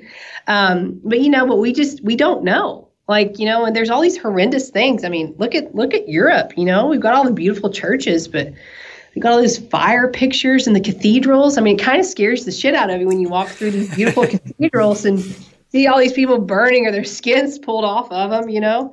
Um, so it's um, you know, there's there's just so much to it. I wish we could all be real and talk about like life and be like, yeah, it's okay. Come here. I'll hug you. I'll hold you. I'll push you forward. Um, but don't be a victim Um, you know, life is too hard to be victims. Um, I think we need to appreciate what we've been through in life and then, you know, push forward and use it for the better purpose of others. Yeah. No, it's it's so interesting. It's funny. You just I can see all those kind of uh, medieval portrayals. I'm like, God, they were so emo back then. Some long haired dude with black makeup. God, I'm just drawing, Dad. Leave me alone. but uh, you know, with the with some of the the conversations I've had, um, certainly before one of my um, you know, I'm called, consider him a friend now, Julien Pineau, who's a, a strength coach, talks about mental health almost in the the fight, flight, freeze, and flow stage. And obviously, flow is you know we're we're healthy, and then you got fight where you're kind of resisting a bit. Um, but freeze was almost like flow again. All right, I'm submitting. And, and I've had people report that of people that we've lost right before they were the happiest that they'd seen him forever. So that definitely is that. But then Kevin Hines and Emma Benoit and some of these people that have survived their attempts and some people that pulled the trigger and didn't go off, we've had those too, were instantly like, what the fuck did I just do? As they were falling, as you know, whatever it was. And so there was an immediate regret, which tells me again that that decision wasn't really from the heart, but is the miswiring of the brain. The moment there's an actual reality to that, as they come out of that fantasy that you were talking about, it's this, oh shit, you know, and thank God for them, they were able to, to survive. Emma ended up in a wheelchair, but, um, you know, they're still with us and doing amazing things now in the mental health world but we've had insights now, you know. So I I agree with everything that you said. Yeah, I mean it's um, grounding, right? I mean, so when we talk about, fortunately, with the brain, it was Yale University looking at ketamine infusion specifically. They made an accidental discovery that rodents, so they were given rodents a lot of ketamine to try to make the little guy schizophrenic because they wanted to treat schizophrenia. And fortunately, little rodents became less depressed and they were like, wait a minute, what's this, you know, about? So, you know, fortunately, they we've now proven you can put your brain in a situation and it will start healing itself, right? It regenerates. We used to, what, 10 years ago, shoot, probably most of the population still thinks that our liver is the only organ that can regenerate. But we're now we're seeing that the brain can regenerate. We've just got to know how to talk to it. And and that's a piece that I think again we're very antiquated. So you know it's this kind of like pissing match territories um, in the medical space to where you know when you're looking at ketamine or psychedelics, which is a great you know thing for everybody to look at. You know psychiatry is like oh no it's ours. Anesthesia is like oh no it's ours. You know and, and then all these people and it's like wait a minute. What if we said the brain was more than just anesthesia, neurology, and psychiatry? What if we said the brain actually has about 6,000 categories instead of three? You know, and that's the piece that I really want to change for people is like our brain is very complex. One really neat thing, being around ketamine, especially, I've been around like 8,000 infusions, but one thing that I'll tell people, and I think it makes a lot of sense, is what makes sense to them when I tell them this, um, is when you're struggling in life and you're in the middle, like I'll tell them, picture you're in the middle of a snow globe and I shook you up. And you know there's it, it's a heavy storm around you, but you can't tell where it starts and where it ends. It just feels heavy. You know what ketamine and psychedelics do is they break up. It'll be like a sliced MRI that they'll make that snow globe look, and we can pull one of those slices out and we can analyze it, and that chapter goes away and it starts giving the brain more room until the snow falls down and you can tell where you are. You know, that's the piece that we've really got to work on because the more you put people who don't feel right on medications that make them feel more weird, what are we doing? You know, kind of thing there too. And then the other piece, like I told I told this, I tell this a lot at universities and, and to kids. You know, if our brain stops categorizing and prioritizing, it's unhealthy. Because think about it, the people, you know, back in the day when they're like, oh, they just had a nervous breakdown, like completely different person, you know, never able to work again, like it was like a surprise, um, you know, but when these people, they probably struggled with this for a long time before anyone actually saw them break. But if you get to the point to where you just have a lot on your plate, we we all get that, right? Like, oh gosh, I don't know where to start. We always need to know where to start and need to know what takes precedent versus what doesn't. And if we get to the point to where we can't, then we need help. And you know, fortunately, you know, there's like mental health coaches now that are starting to come to the surface, not therapists. So we're not going to have to sit here and process your childhood on how you fucked up when you were little. But we more so want to process the coaching on, okay, here's your situation now. Let's talk about what's the next step that you can take to help lighten your load. And if we start getting those, you know, normal ADLs, right, your activities of daily living, and we start looking at that as our like little staple triangle instead of, you know, we look at shelter and food and water, we really need to start looking at here are the basic steps on how to live with your brain. Um, you know, so there's um, there's a lot to the brain, and I think the more that we look at the brain as okay, someone has ten things going on at any given time, healthy or unhealthy if we look at it that way, instead of being like, what's the one condition I'm trying to diagnose you with, then I think we can start changing too. But it's exhausting when these people come in, they're like, I've had depression for 48 years. Okay. And, you know, and I'll start talking to them and, and they're like, I'm like, did you have any trauma? Well, yeah, but but when I was raped, when I was raped by my dad four times when I was 12, um, I, I got depressed. I'm like, no, you didn't get depressed. That's a trauma that that caused depression-like symptoms. But this part, I'm like, has anyone ever told you you might have PTSD? No. You know, and that's so common. Like they don't look at these details of when people were raped or when they had a miscarriage or when they got hit by a car. We don't look at these and then we and then unfortunately we call them traumas.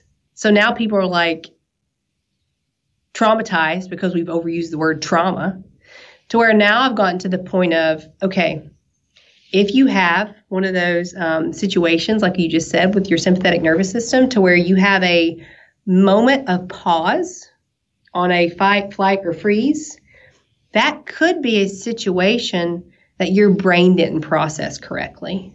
And let's not put a name on it. Let's not say you're a bad person because you can't sleep or you punched your wife in the face, you know, while you were sleeping thinking that she, you were in the middle of the war. You know, like, let's just look at, okay, when you froze, what happened? And and try to look at the situation around that because what happens too, which is really fascinating, is when you see people, especially on ketamine, say they got raped and they've been like, hey, I've been in therapy talking about this rape for 10 years and I just keep talking about it. Like my brain will not let it go. What we see with ketamine specifically, because the I'll tell people I'm like, you don't have to think about anything. The ketamine will help your brain bring it up. It may be the coffee cup that was sitting in the room at the time that person was raped that's allowing the brain not to process it. Because like what the therapist will say is it's usually the thing that grounded you during the trauma that your brain won't let go of. But who's going to talk about a coffee cup when they've been raped you know? And, unless they're on ketamine and then they're like there was this pink coffee cup. And, and the therapist will be like where was it? You know and they'll be like it was over there on the side table and that's typically the last piece that they need to process of that entire situation. And then the brain will process it, puts it into the long term memory. There's no emotions attached to it. That's when the victim becomes the survivor and they're able to move on with life. So, you know, it's there's just a lot there. Well, it's it's again fascinating to hear because for example, the SEAL community, Navy SEALs, I've heard, you know, so many VA stories. And again, they're always very, very, you know, uh, specific about, look, it's not the provider, it's not the people. It's just that the machine is, you've got PTSD, here's a bunch of meds. And it's over and over again. Well, for some reason, like about two years ago, I think it was Jeff Nichols was the first one that came on. Um, I started learning that the SEAL community are having great, great um, success with psychedelics, ibogaine, and some of these things. So here's these, you know, elite warriors that have access to the VA and, you know, should be all these different therapeutics and, and nothing's working. And all of a sudden, I mean, they're just stacking up waiting to go here. And again, it's a tool. It's not a cure all for everyone. But then you hear about TBI and now, now, you know, psilocybin supposedly is helping regenerate, which is another incredible, you know, innovation and discovery. But then I, but I had uh, Dr. Ben Sessa on who talked about MDMA led counseling and having a close friend, because I would never do this. I'm, I'm too much of a good boy, but a good friend of mine did a lot of ecstasy when he was younger. and I can see how walls would come down and therefore open the, you know, the, the, the doors for conversation, but things that are locked away in the mind. So, understanding you know, if EMDR EMDR hasn't worked, if um, you know psychotherapy hasn't worked, that there are other tools for people. Certainly, as you said, if it's locked locked down and there's just one little anchor hanging onto that damn memory because so many people have trauma and I you know, use that, that term deliberately, not overuse it, but 544 episodes are out at the moment. I would say easily half, if not more of those people have told me of trauma, probably more, you know, f- anywhere from being the middle child and feeling unloved through to being raped by a family member. So we need all the bloody tools and help we can get. So this is, you know, so exciting to me when we're learning about this. I mean, the drug prohibition laws is another entire conversation that I've aired many, many times here. How, uh, you know, that needs to just go. But, um, so talk to me about ketamine. I'd love to hear your journey. You know, what made you go in, into anesthesia and then how you yourself started finding, um, or, or thinking about the application of that on the mental health side. You know, I've always believed in karma, doing the best, you know, kind of thing, and hoping that it returns. And I, the more that I go down this path, the more I think, okay, this is probably why my life is, you know, this is the purpose, you know, kind of thing that I've been drawn to, and and why I've had different experiences in life. Um, so uh, yeah, I worked at a level one trauma ICU. I was more so in the cardiac ICU, and I did a lot of hearts and things. Sometimes I'd be on neuro or medical or whatever else. And I was 27 years old my ankles hurt, my knees hurt. I was swelling up. You know, I was tired. You you know, you lift all these dead weight bodies all day long. You know, that are on the vent and stuff. And I actually I had a, a CRNA, so a certified registered nurse anesthetist, come up to me. He's like, "You need to go to anesthesia school." And I was like, well, "I don't know what you're talking about." And um, he was like, "You know, you just need to go. You make a lot of money, all this stuff." And he's like, "You know, you just need to go." And I was like, "Okay." So then I started looking, and you know, why did I go back to anesthesia school? I went back to anesthesia school specifically because they made a lot of money. Uh, you know, at the time as a nurse, I was making sixty thousand a year, and then anesthesia professionals will make 200, 250,000 a year. It's a three-year, eighty-hour program. And I was like, oh, I could do that. You know, whatever, it's fine. It was it was it was like hell on wheels. Um, you know, eighty-hour weeks for three years, and I had a one-year-old daughter. Um, but uh, and you get like five days off. So that in itself was slightly traumatic. It's kind of like it's like in the medical world. It was their SEAL team, you know, in the medical world with the anesthesia school, crying on the way to the hospital at 4 a.m. You know, things like that. uh, but um, but yeah, so I got out. I went to UNC Charlotte actually, and um, great. It was a great place to learn. Uh, did all kinds of stuff, and then I came to Knoxville and practiced. Um, I went to five different hospitals. Um, I was I did call, I did OB. Um, so you know we did epidural, spinals, um, ortho, generals, neuro, hearts, um, anything. Um, kind of thing, and, and that was the one piece with anesthesia. I had no idea that they gave this much responsibility to anesthesia providers. But my gosh, like I was paralyzing babies on purpose in utero to fix their kidneys. You know, when I was in training, and then you know the oldest person I've ever been involved with open heart surgery with was 106. Mm-hmm. So, you know, so you're expected as an anesthesia provider to know everything. And then they were sending me, I got half a, half a day of orientation. And then I went, then I started going to these four other hospitals besides the one that I got half a day orientation in. And it's like a straight up, you, all right, it's time to sink or swim. And, and my gosh, you know, what, unfortunately, what happens sometimes is the ones that mess up, then they get to do the easy cases. So I guess it was complimentary that I was call at five different hospitals and got to do all the specialties because it, you know, it's uh, slightly stressful. So anyway, you know, times change. You know, you kind of get in the hospital and everything's kind of glorified, and and I, I, I really do enjoy anesthesia. It's a fun. Um, it's a it's a fun place to you know make quick decisions, see quick results, um, you know, and, and and do a good job. Um, and two, you know, you're kind of the head of the hospital-ish stuff to where, you know, when someone's dying, anesthesia walks in, everybody else walks out. So it's got that kind of, you know, the ego thing, you know, in the hospital. Um, but I ran across some ketamine studies in, in 2016, 2017. And honestly, I was like, what in the world are they talking about? And because ketamine, it's you know, it's a it's a dissociative anesthetic, so we give ketamine all the time. It really was losing its popularity because we have to give such big doses in you know the OR. And you're paramedic. I'm expecting you've probably given ketamine out in the field. We never carried it, but my dad was a horse vet, so he gave jugs of the stuff. There you go. yeah. So when you know when people are like you know in the OR, you know you have to give so much of benzodiazepines to counteract all the necessary or all the side effects, and if you don't, people trip out. Like um, you know they're they always feel like they're on a rocket on a different world, and they're like my whole body is vibrating, and um, you know, so it's a drug that we really didn't give a lot of because um, we had all these other good drugs. You know, propofol, everybody likes that. You know, Mac- Michael Jackson's drug. Um, but um, you know, we give all these other things. So ketamine kind of lost its promise in the OR, but then started looking at all this stuff, and and and honestly, I mean, I got to the point anesthesia. I was like, who who am I helping right now? Like you know, am I pleasing? Like if I'm doing like a stage four glioma and the patient wakes up and moves all four extremities within 10 minutes after the surgery closed, because that's what we like to do, right? Everything's speed in the OR. Um, you know, like, did I just please the surgeon? Did I give this guy two extra days to live? You know, I mean, I don't know, you know, kind of thing to where like I started questioning the qual my purpose, I guess, more so in the hospital. So I ended up looking at all this ketamine stuff and I was like, you know what? I think I want to do this. I think I want to help people with treatment resistant conditions. And the, the three conditions we looked at initially were depression, anxiety, and PTSD.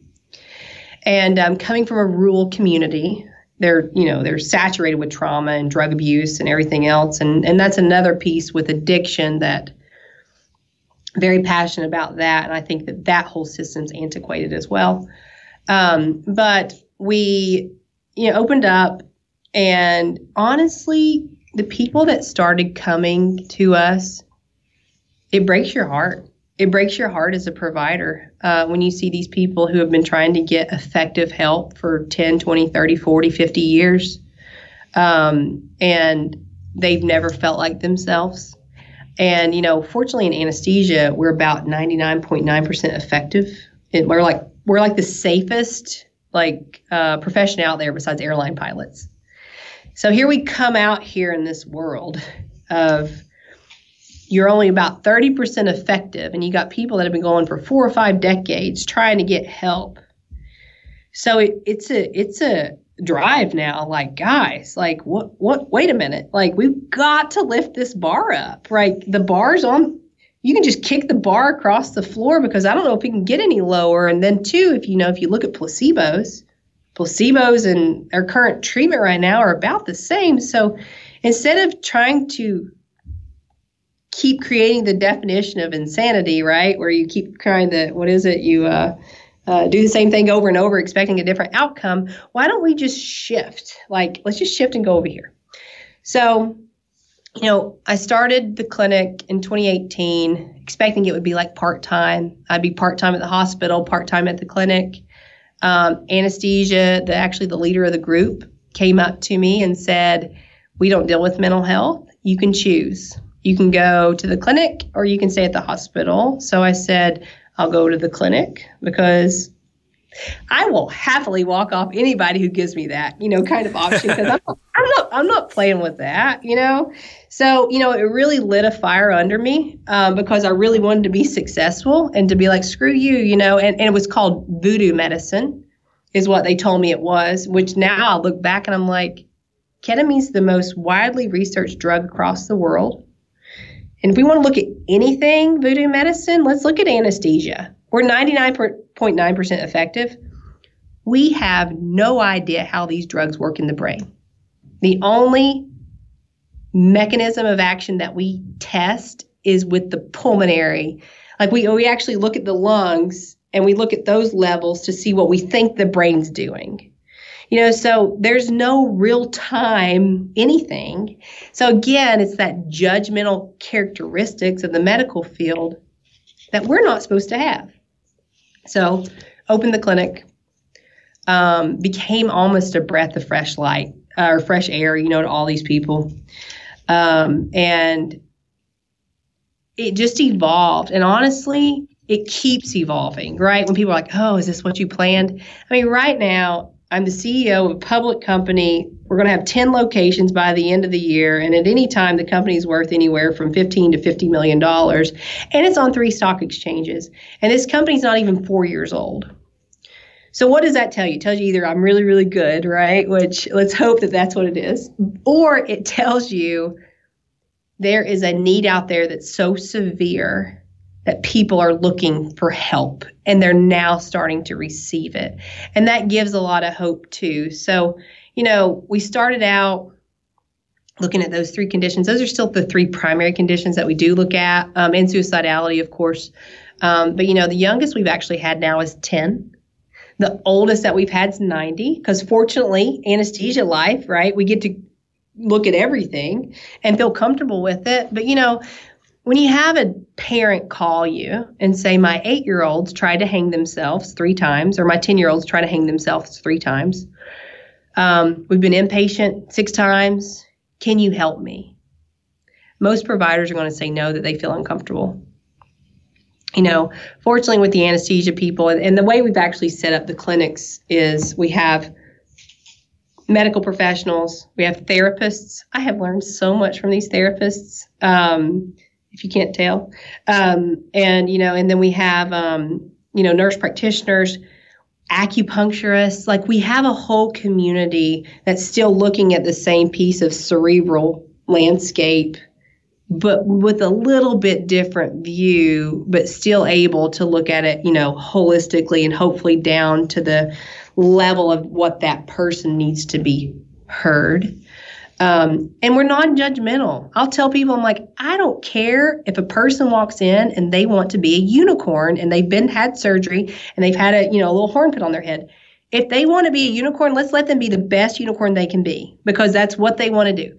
You know, and I, but too, I've also tell people, I'm like, you know, now if you had sex with a goat like 30 minutes ago, we should talk about it, but we're not going to judge you. And they're like, hey, I didn't have sex with a goat, and I'm like I understand that. I try to use extreme examples because, you know, there's still some things that may be good decisions and maybe bad decisions, but let's look at them objectively instead of subjectively and putting values on each other. So, but why are you so defensive? really, I know they were like, I know that's true, it's valid.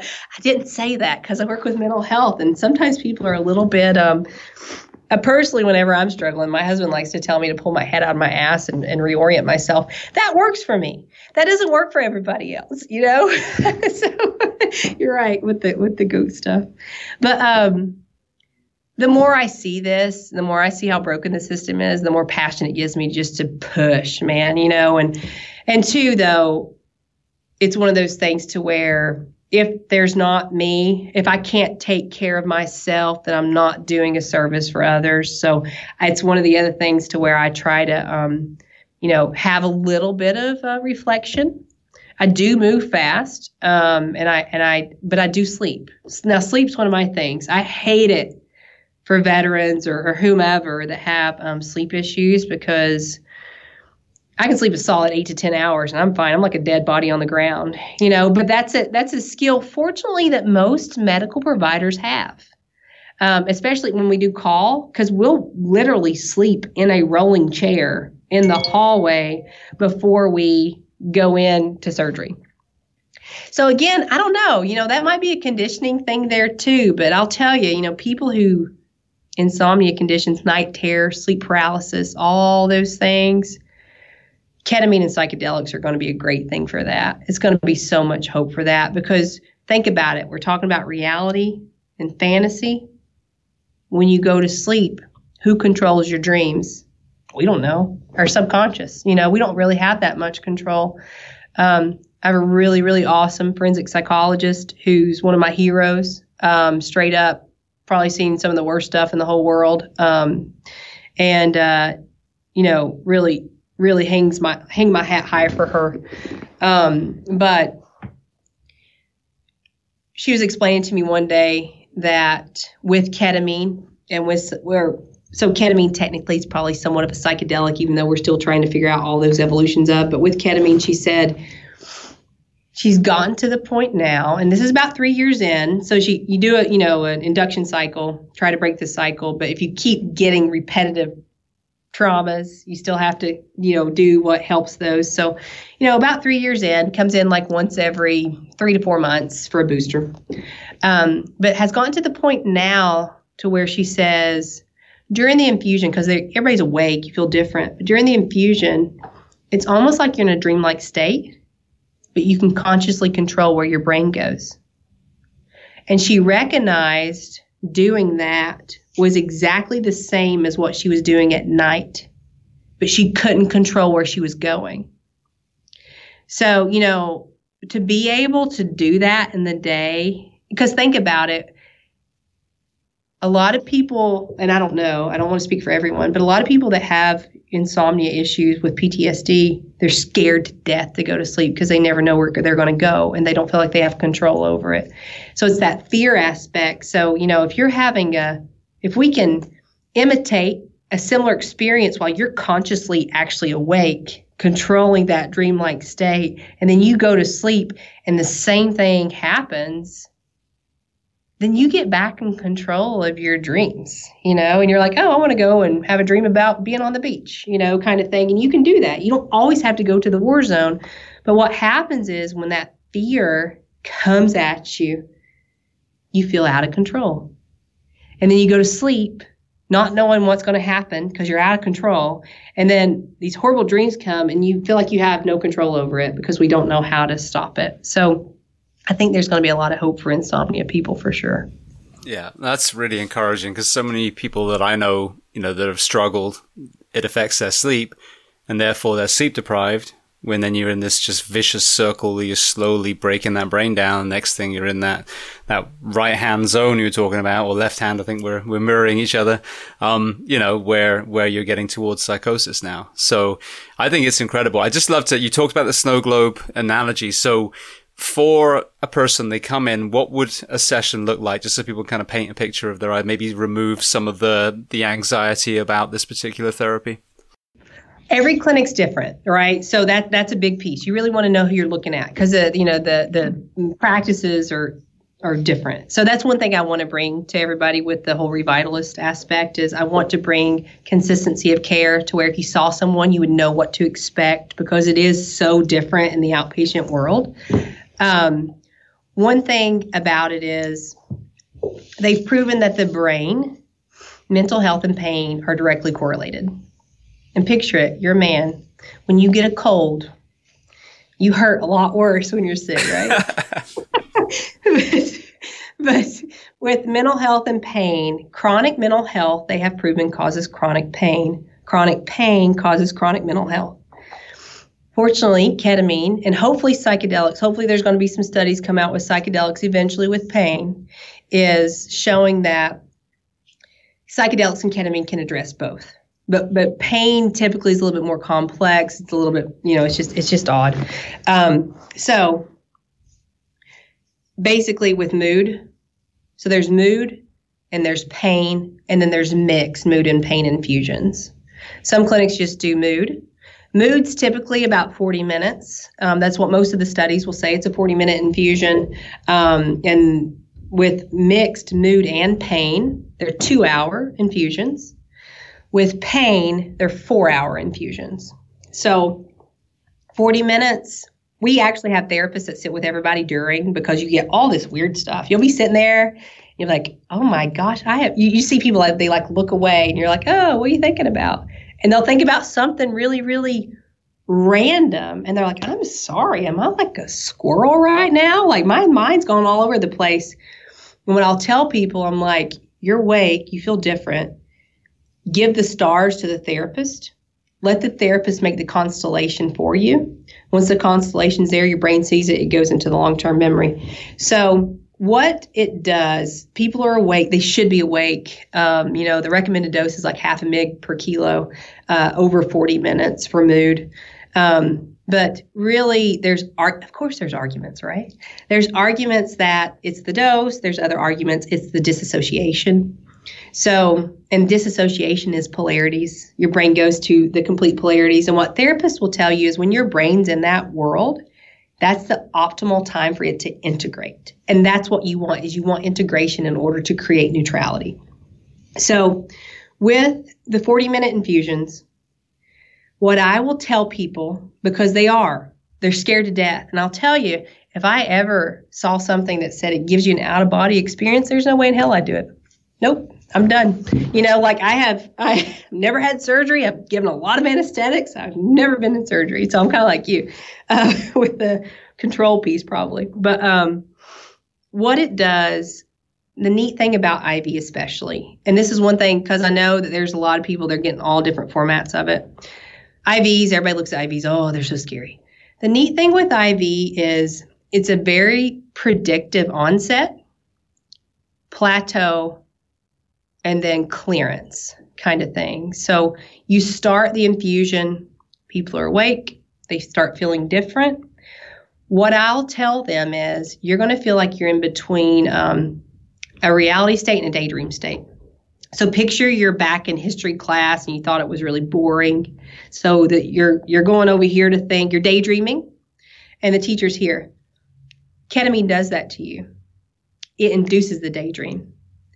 But what I'll tell people is participate with the daydream because you can always ground yourself.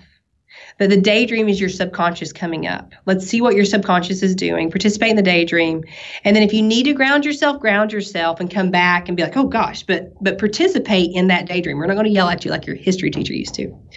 So, you know, participating in that is where the brain starts bringing up all these subconscious things that nobody would have any idea had any type of quality effect to their day-to-day life.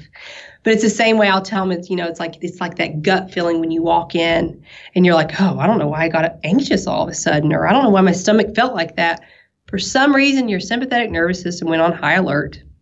So when you're able to actually participate in that daydream knowing you still have control over grounding yourself if you needed to that's the state that we really get people in. We give them the dose, the recommended dose, but sometimes you have to increase it because their pillars become much stronger, right? So some people, when we feel weak, we feel like if a gust of wind comes, it's going to knock us over. Well, when you walk in, you know, and, and they're like, oh, are, are you having to increase my dose because am I getting addicted to it? You're not getting addicted to it. You're getting stronger to where it's making it harder for us to push you.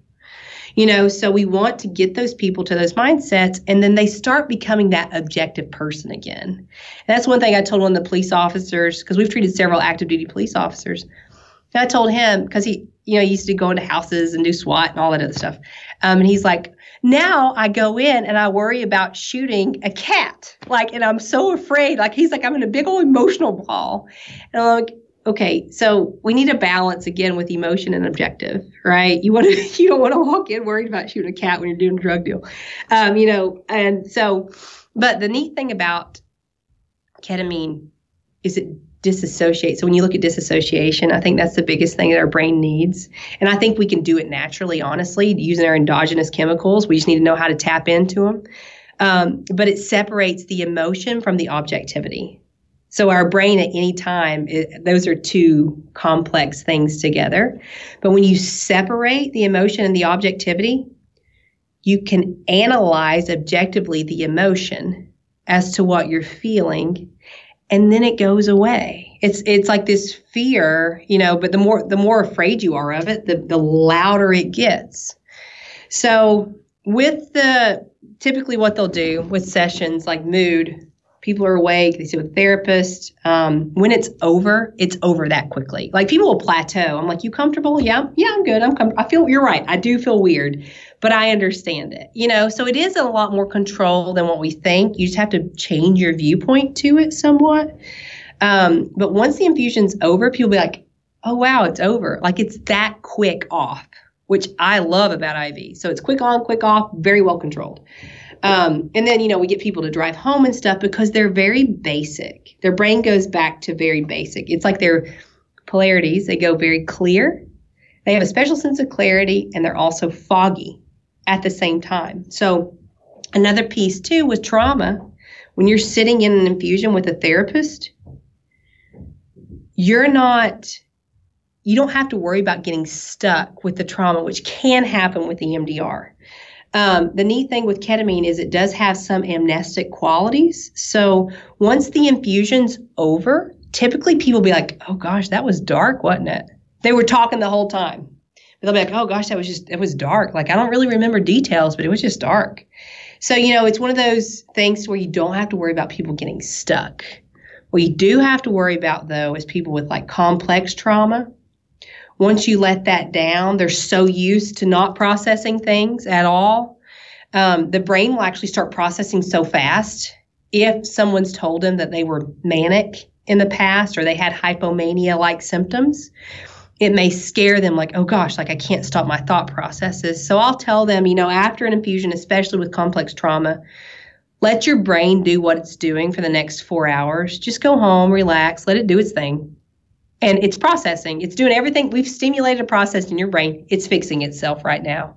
And after each infusion, they'll start to te- they can tell. They're like, I didn't know. I didn't want to, you know, I didn't want to say. And and some people don't notice anything after the first because I'll tell them, you know, when you've walked into the woods for three years, you can't walk back in an hour. You know, so it's really a big, big learning curve. Um, I'm hopeful that our adolescent population will ask for help more quickly, especially if they can see that this works more effectively. But yeah, it, it's something that um, I think everyone should consider if they're ever getting to a point of um, not no return, but if they're getting to a point to where they can't categorize and prioritize thoughts um, or they're starting to have suicidal ideations, um, or they can't sleep. Uh, it's one of those things. Everybody should look into this because it is. It, it it breaks it. It breaks the cycle, puts you back on track, gives you your life back.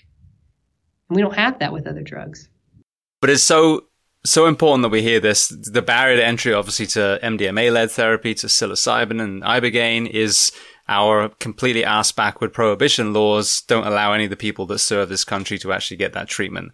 That again is another another discussion. So the fact that there is a treatment that is legal, that is you know under license, that's available, I think is is incredible.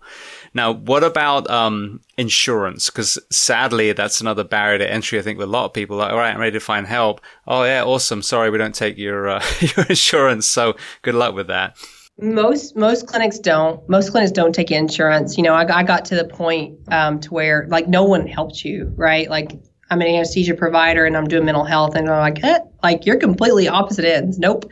Um, so you know we actually we created our own insurance team um, that knows the whole insurance aspects and they came in and they actually followed us through and they're like okay these are what you can charge. We just have, to, and they knew all the rules. So, you know, they, so we actually do accept insurance. The ketamine aspects, they actually won't cover that yet, but they cover everything around it. So it's something, you know, it's better than nothing. There are actually, there is an article starting to come out that um, ketamine is starting to be covered by some insurance um, companies. So I think it's going to happen. I think it's going to be a great thing for insurance companies because they're going to save so much money because it's like 70 to 80% effective as compared to 30% and then being on drugs the rest of your life. You know, these are things people come in for six sessions and then they come back as they need to. That's where we're going against the grain a lot because we're not used to come back when you need to. We're used to take your pills at 7, 3, and 11 you know, and and it doesn't matter. You just got to keep this much levels, you know, in your plasma you know so it's it's something like we've got to teach these people skill sets. Come back when you need to. You don't have to be in hell before you come back. You can be in the gray. You can actually enjoy life. You don't have to feel like every day on life that you're a warrior and you're you have to fight through life to do this. You don't have to. Like people can actually enjoy life. So you know and, and that's what i was telling one of the police officers is like I know you all scan things, you know, rooms and stuff, and I and some you know officers can't stop scanning.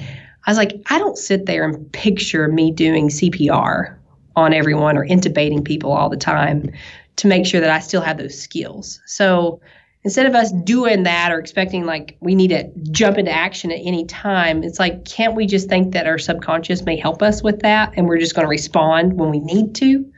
You know, so we're just going against the system again, you know, as always. I've probably said this a lot on this call is, you know, um, a system that needs to be updated. Yeah, absolutely. So you talked about having 10 clinics ultimately. So where will Revitalist be in the US? Not ultimately. We're going to have 10 clinics by the end of the year. Oh, and that's that's in about three weeks' time. exactly. Ultimately, um, they're actually looking at making around 160 clinics across the states. And then we, we've actually had people reach out from Israel and Hong Kong and Dubai um, about going over there as well. So um, it's going to be can Katie create the infrastructure that's necessary in order to do all these? Because they were actually asking me, how would you go how would you do this in london i was like well first i would have to look at the the system the payer system to understand it differently than the us system. So you know i do think that there's going to be a lot more of this across the entire world. Um, and um, yeah so yeah you'll see i mean i want to push aggressively because i think we have the key to help. And and the people who say this should be this should be psychiatry this should be anesthesia i think that they're still very boxed in their mindset and they're not looking at we have a global crisis that needs to be addressed. So let's look globally. How do we increase the masses to get the people the help that they need? Because right now we're doing a disservice by not providing people access to the necessary care. Absolutely. So, which states will those 10 be? Uh, so, we have four in Tennessee, one in uh, Kentucky, Louisville, Kentucky, one in Raleigh, North Carolina, one in Bethesda, Maryland, which is right outside of DC, one in Novi, Michigan, which is right outside of Detroit, Richmond, Virginia, and then Jacksonville, Florida. Beautiful. Brilliant. Seven, seven states. And that's just the tip of the iceberg there. Excellent. Now, I just want to make sure everyone knows. So, Revitalist is the is the clinic. Um, just tell me, and we talked a lot about ketamine today. Just tell me the other therapies that you offer there, because as you said, I mean, there's no like one one size fits all for mental health. So you have several other kind of options and outlets there as well. I right, and the way that I view that is what works for you is may not work for me. Um, so you know, IV is the most effective way for to receive ketamine. Um, but also, there's people that would prefer to die than to receive an IV. So the thought process with this whole company is how can we offer things that are highly effective that speaks to the entire crowd? So we offer um, we, the IV ketamine. We also have the IM ketamine, the shots. Um, we have um, Spravato, which is a nasal spray. So the, again, that's a medication you can take that's FDA approved, um, and it's a spray. So it's least it's it's a, the lesser of the invasive options. We also have TMS, transcranial magnetic stimulation, which is going to be something really, really cool because they're actually starting to have a lot of more scientific data produced with that. And that in itself is amazing. Um, so, well, that we'll see that grow immensely, I feel like. But it's a non invasive option and it's not a medication. You know, so that speaks to crowds. We have, excuse me, we have um, therapy personal therapy, group therapy, intensive outpatient therapy, which is like eight people sit around with therapists and, and you talk about all these different things. They do dialectical um, behavioral um, therapies, DBT. Um, we have mental health coaching. Uh, we do telemedicine. And here's something really, really cool that we're doing that uh, is going to be really cool. We're creating a virtual clinic on the metaverse to where people can actually utilize VR or, or the extended realities um, wherever they are. And our therapists are working on platforms to tap into the endogenous system of the brain to help the brain to learn more quickly on a real time level instead of being like, James, I need you to breathe. Do you feel this? Instead, you know, we really want to make the brain to where the brain can um, absorb that. So, like I was telling somebody earlier, I was like, picture your your watch, your iWatch, and when it tells you to breathe, you know, that little circle gets bigger and it taps you. Like If we do that with the brain and the brain responds, which we know the brain can respond with breath works and yoga and meditation, then, you know, the sky's the limit there. And what does that do? That creates greater access. Um, I don't know if you've looked at the metaverse at all, um, but it also, you're able to create your little baby avatar and if Baby Avatar can go in and actually do this stuff, you're the avatar, you know, in real time, no one knows it's you getting help. So it helps to put a barrier there to where you don't have to go out of your house, you don't have to show your face. You can be a little whatever you want to be, you know, kind of thing. But you can still tap into the brain and be able to help heal that. So that's one of our big projects for 2022.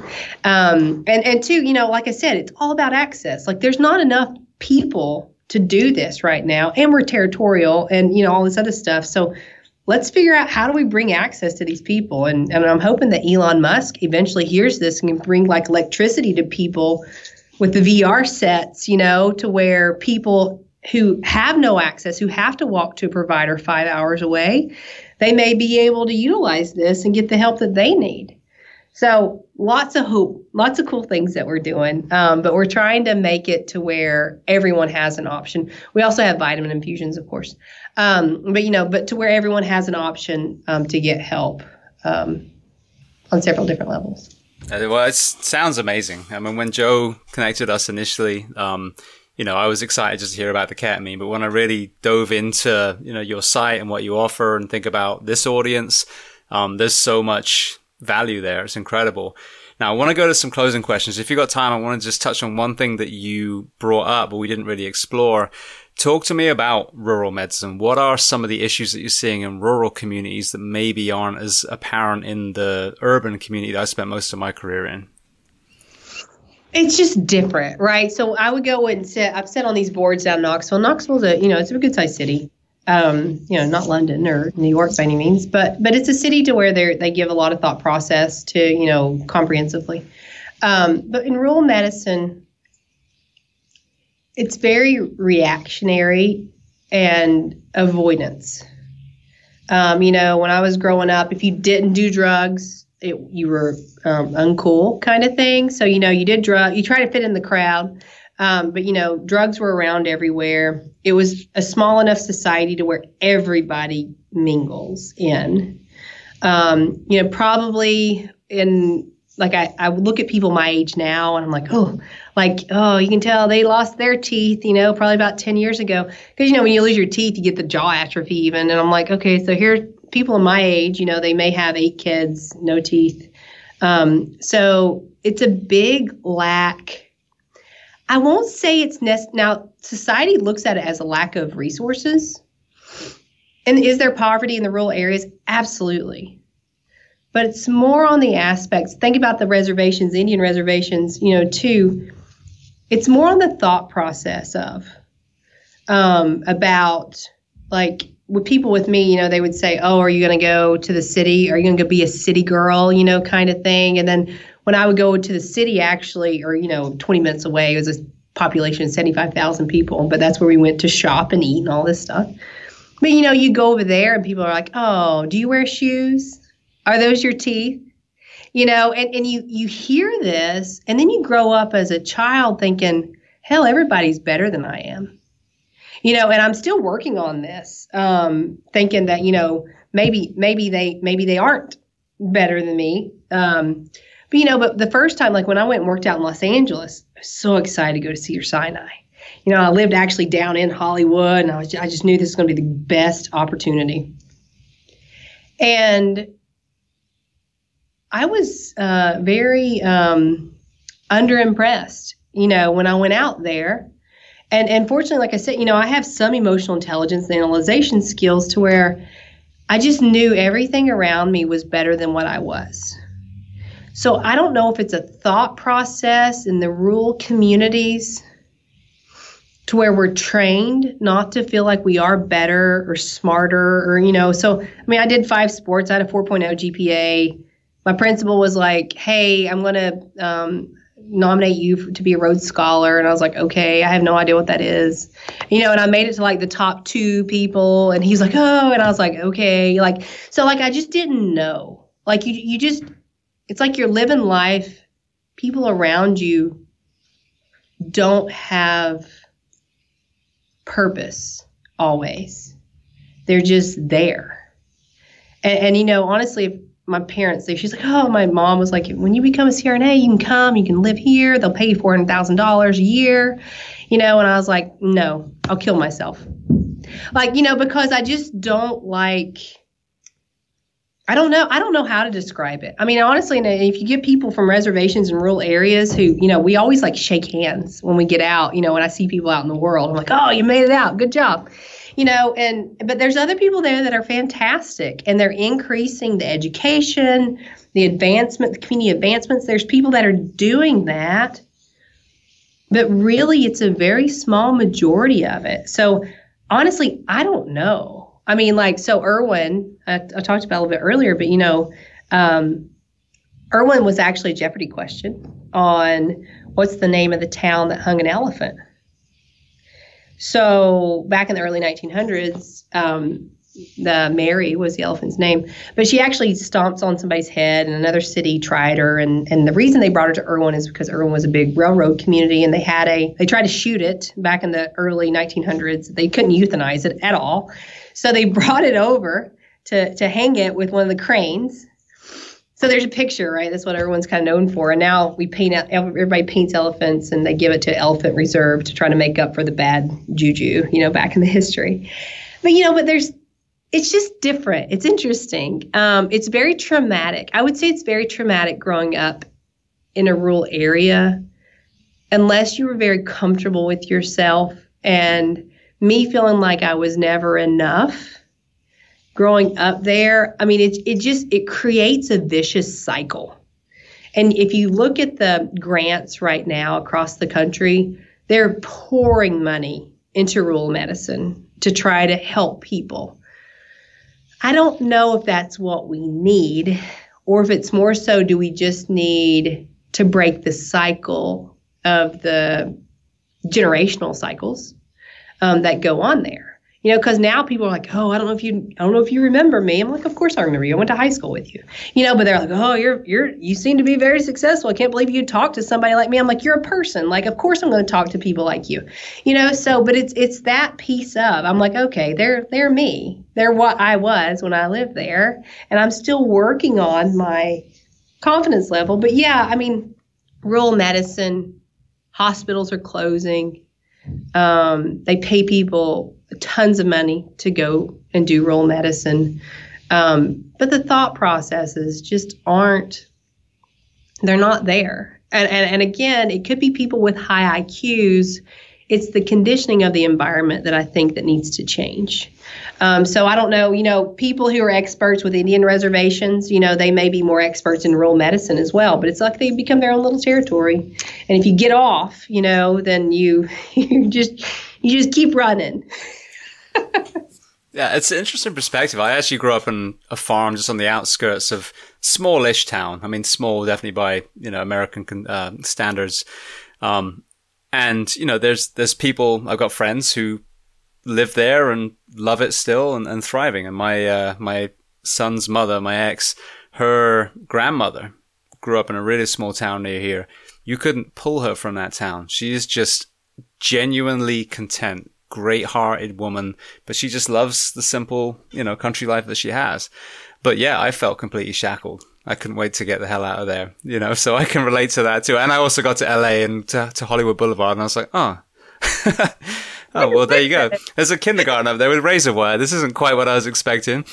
But, uh, um, but no, but it's, it's an interesting thing. And, and funnily enough, the hanging the elephant is a great analogy for what we're seeing at the moment you know, rather than say, who the hell brought a fucking elephant over here? They're just hanging the elephant, you know? And, and to me, that's like, you know, with, with this last year and a half, no discussion on obesity, diabetes, mental health, opioid epidemic. Let's just hang the coronavirus and everything will be fine. You're right. Completely. Yep. You're right, right there. Good summary. All right. Well, I wanted to go to some closing questions so I can let you go. So we've been chatting over two hours now. It's been amazing. Um, the first one I love to ask people, is there a book or are there books that you love to recommend? It can be related to our discussion today or completely unrelated. Oh gosh, you know, you're going to think I'm really weird. We've talked this whole time. Um, but the one book, so I don't read off. I do read all the time, but I don't read books. Um, there's a book that I think is very instrumental um, so I, my history, I didn't include the fact that I came from like a domestic uh, psychological abusive situation uh, with with somebody who actually was a mercenary, uh, worked with Blackwater. Um, so who hated me for about ten years, probably still hates me, um, but currently I'm alive, so I played my cards right somehow. Um, but you know, but that was a um, really um, tough situation, you know, kind of uh, leaving a, an, a, psychologically abusive, narcissistic uh, situation to where, like, my husband now said, you know, you've got battered wife syndrome. And I was like, what? No, you know, kind of thing. And I was, so here I came. Who knows? Could be that I came from this rural area. And then I, you know, I got together with a guy who's from San Diego who's this awesome ass mercenary who, you know, I just thought hung the moon to where, therefore, I was this little tiny moldable product that really got messed with in the head. But um, the one book I honestly think saved my life was a book called Psychopath Free. And that book actually put objective bullet points with psychological abuse and it was really really good to see. And it now it actually made who knows? It probably helped me with this stuff too.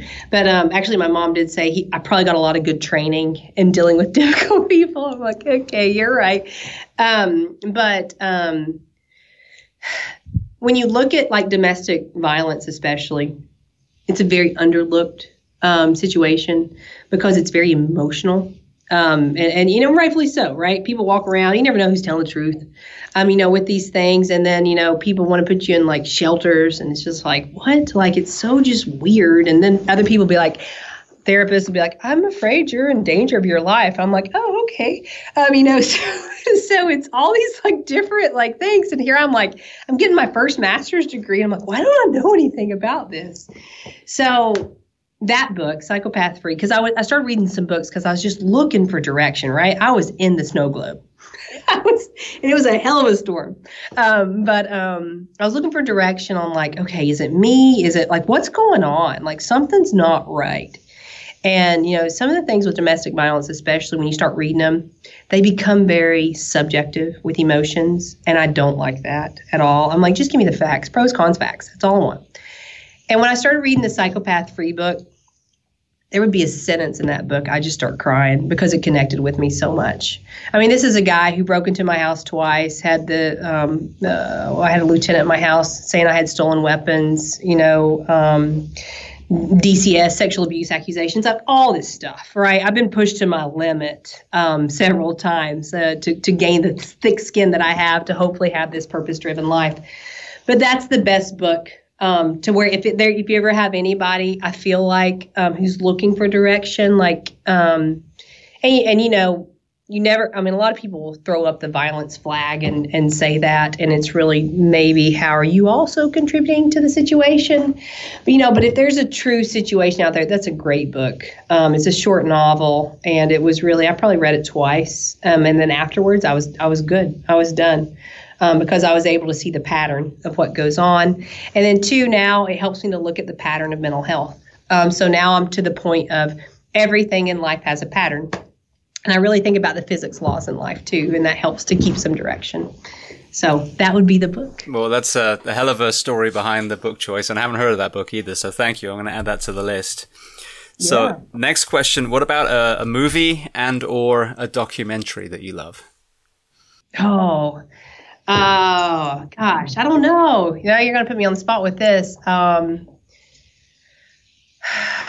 um, you know, the things that I love now. I mean, like, um, oh, with um, like, I like watching the documentaries. Um, you know, probably the movies more so, I guess. Um, with like um, Queen, like seeing, you know, um, that whole movie there and having, giving insight and reality to what those people live through. Even you know Elton John's even that came out Um, you know, those are those are really good pieces that I just think are phenomenal. Um, movie wise, honestly, if I ever had to just sit down and watch a movie, I would watch Alice in Wonderland, the back in the back in the day one with the the Cheshire Cat, because I think sometimes that's what life feels like. Absolutely. Actually, it's funny um, MDMA story with my now ex-wife in Japan. We were sat by the water one day, and that's what she used to see when you happen to be taking that particular thing. You look up at the moon if it's a half crescent, and all of a sudden the Cheshire cat smiling at you. So that I'm very familiar with that cat. yeah, true. All right. Well, then the next question is there a person you recommend to come on this podcast as a guest to speak to the first responders, military, and associated professions of the world? How many police officers have you had on that have done ketamine? The, I'm not sure if I've had any that have done ketamine. I've had lots and, and I've had, you know, a smorgasbord of success and or failures of different therapies, but I don't know about ketamine specifically. There's one that I would tell you. He's um, um, he has he just retired, been on the police force for 26 years, and ketamine saved his life. They thought he had a stroke. Actually, his PTSD symptoms were so bad he couldn't speak for like three days. Um, but um, he still gets a stuttering problem, but he's a really, really good person. Um, his name is Dave Shell, and and we've actually done some videos together. Um, because here's the piece with that why it needs that needs to be so instrumental is police officers are not always granted the same opportunity to do drugs or to do psychedelics or ketamine because their departments won't allow it. So how do we address the community issues with our police officers? We allow our police officers to get the help that they need we educate them, we help to increase their profession, and then that way they can make wiser decisions because the more we ignore it, the more we don't allow access to them, then the more the community turmoils will happen. So, you know, um, police officers, um, there are, we do have a um, police department that actually they've sent us six active duty officers, and the police chiefs have said it's saved their entire department. Um, it's changed the whole dynamics of it you know, so and some of these guys are veterans as well. There's a lot of veterans that coexist as veterans, you know, veterans that are active police officers. So we need to get the system to say ketamine is a great drug for, you know, for these people to to actually even though they're frontline workers, it's not chronic, you know, it's very well controlled, all this other stuff. And then also, you know, um, the people with um, addictions, um, a lot of people won't get ketamine because they think that they're falling off the wagon with addiction. So, my view to that, my viewpoint on that is if you're sober, because we're such a sober society, and I, I hear that. I grew up with everybody doing drugs, so I don't necessarily like them, and I think everybody abuses them, um, or most people do. Um, but if you are sober, and you don't believe that you should take a ketamine infusion because you'll fall off the wagon, that also means you can never have surgery again your entire life if you're sober because we give you substances that would make you fall off the wagon. And, and you know, I know a lot of people be like, well, don't give me Dilaudid or morphine, don't give me any narcotics. We're giving you propofol. You know, I mean, that's a that right there in itself is a substance that can make you fall off the wagon.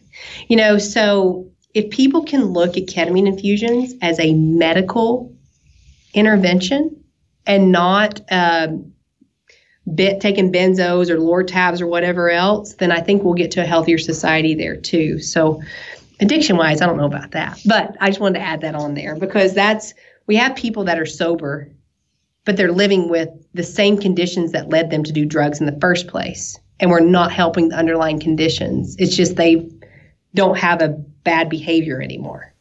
Yeah.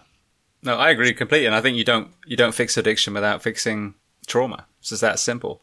We're turning yeah, to whatever it is. It can be illicit substance. It can be, as I've seen with my own eyes, it can be overtime. It can be gambling, porn, social yeah. media, TikToks. God forbid, yep. please stop those fucking TikToks. Um, but you know, so so yeah, and what I think is different about what we've discussed is as we see and we, we touched on earlier, when you go and you're told you have hypertension, they're like, all right, well, here's what you're going to be on for the rest of your life. Versus, all right, right now, yes, your blood pressure's through the roof. Let's give you something in the meantime. And then let's talk about diet and exercise and get you to where we don't have to give you these drugs anymore. And what I'm hearing from the ketamine is here's a treatment that hopefully you'll never have to come and use again after you complete. Or as you said, if you get reoccurring traumas, you always can come back through the door. But the whole point is for you ultimately to not need this versus here's a lifetime supply of anti uh, antidepressives or whatever you are prescribed. Yep. Reset and then get on a new path. And that's what I'll tell people all the time. They're like, I'm so sorry. I'm like, you're just on the wrong path. Let's just get you on another path. Like, you're not, your brain's functioning the way it needs to function because it's in this hyper excelled aggressive mode, you know? So let's just tell the brain it doesn't need to be there put you over here and then you're going to be okay like fortunately you know your brain is functioning very well um, you know but we we I don't know. We just taboo people. You're sick. I'm sorry, your brain's sick. And, you know, and it would just be nice if we could just say, how about re edit? You know, let's work on your tricep. I noticed your tricep's not, you know, really good. So why don't we look at the brain that way? You know, let's just do some reps to get the tricep better if you want your triceps to show. Let's do the same thing with the brain. Let's just help build the structures and we've got the ability. Beautiful. All right. Well, the last question before we make sure everyone knows where to find you know, the sites and, and you personally, what do you do these days to decompress? Oh, well, I did just go to Turks and Caicos um, on Thanksgiving week, so that was phenomenal. Um, you know what? Um, I literally will stop um, and I can tell, I can tell if I get to the point to where um, I can't think a whole sentence through, or I'll start losing my creativity or things like that. Um, I literally will just stop and put it down. And you have to have that ability. So I'm not one that ruminates. I just put it down. Um, so to have the ability to stare at a wall, to lay in your bed, stare at the ceiling, and literally clear your mind is what I do. Um, I also take baths almost every night, and that's like if you walk in my house, it's probably where I'll, where I'll be. Um, you know, but it's uh, it's one of those things, right? You got to have your your me time, and and you, otherwise your pro- productivity goes way down. Beautiful. All right, for everyone listening, then, where can they find Revitalist? And then, if they want to connect with you, where are the places online? So, Revitalist, if you're looking corporate wise, so all these lovely people that love to invest in all these awesome things that we're doing, uh, they can go to actually revitalist.com. Um, and Revitalist, you know, it's R E V I T A L I S T, all a made up word that my husband said I shouldn't make up a word, but I made it because you got vital, which is life, revital, second chance of life, and then the ist is the catalyst that we're acting as to give you a second chance of life. You know, so revitalist.com. Most people don't know how to pronounce it nor spell it. Um, so that's where you'll see me more so corporately. Uh, Knoxville is actually my headquarters, so revitalistclinic.com there. Um, but really, you can find me everywhere. I mean, there's a lot of videos that are starting to come out with this. I think with the space, it's. I think we're going to kind of set ourselves apart in the space a little bit because um, we kind of get it. I feel like somewhat. Um, but yeah, I mean, people wanted to email me. They could always email me at Kathryn Walker at revitalist.com um, or corporate at revitalist.com. And I have some really awesome people that help me to stay in touch.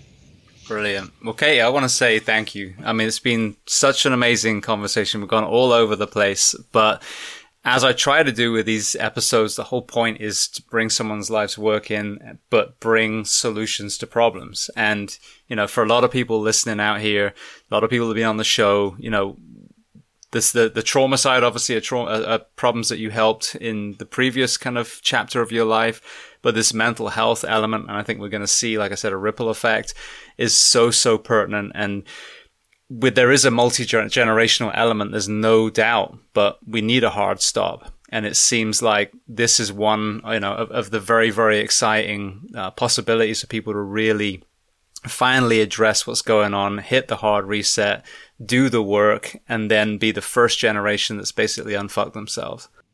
There you go. We need t-shirts. Unfuck yourself so I want to say thank you so much, though. Thank you for coming on the show. Thank you for you know telling even some of your more uh, challenging parts of your story. Um, I really appreciate you being so generous with your time today. Yeah, thanks for having me. Always, if you ever want me back, I'm always here. And clearly, you can tell I'm, I'm full of a lot of words.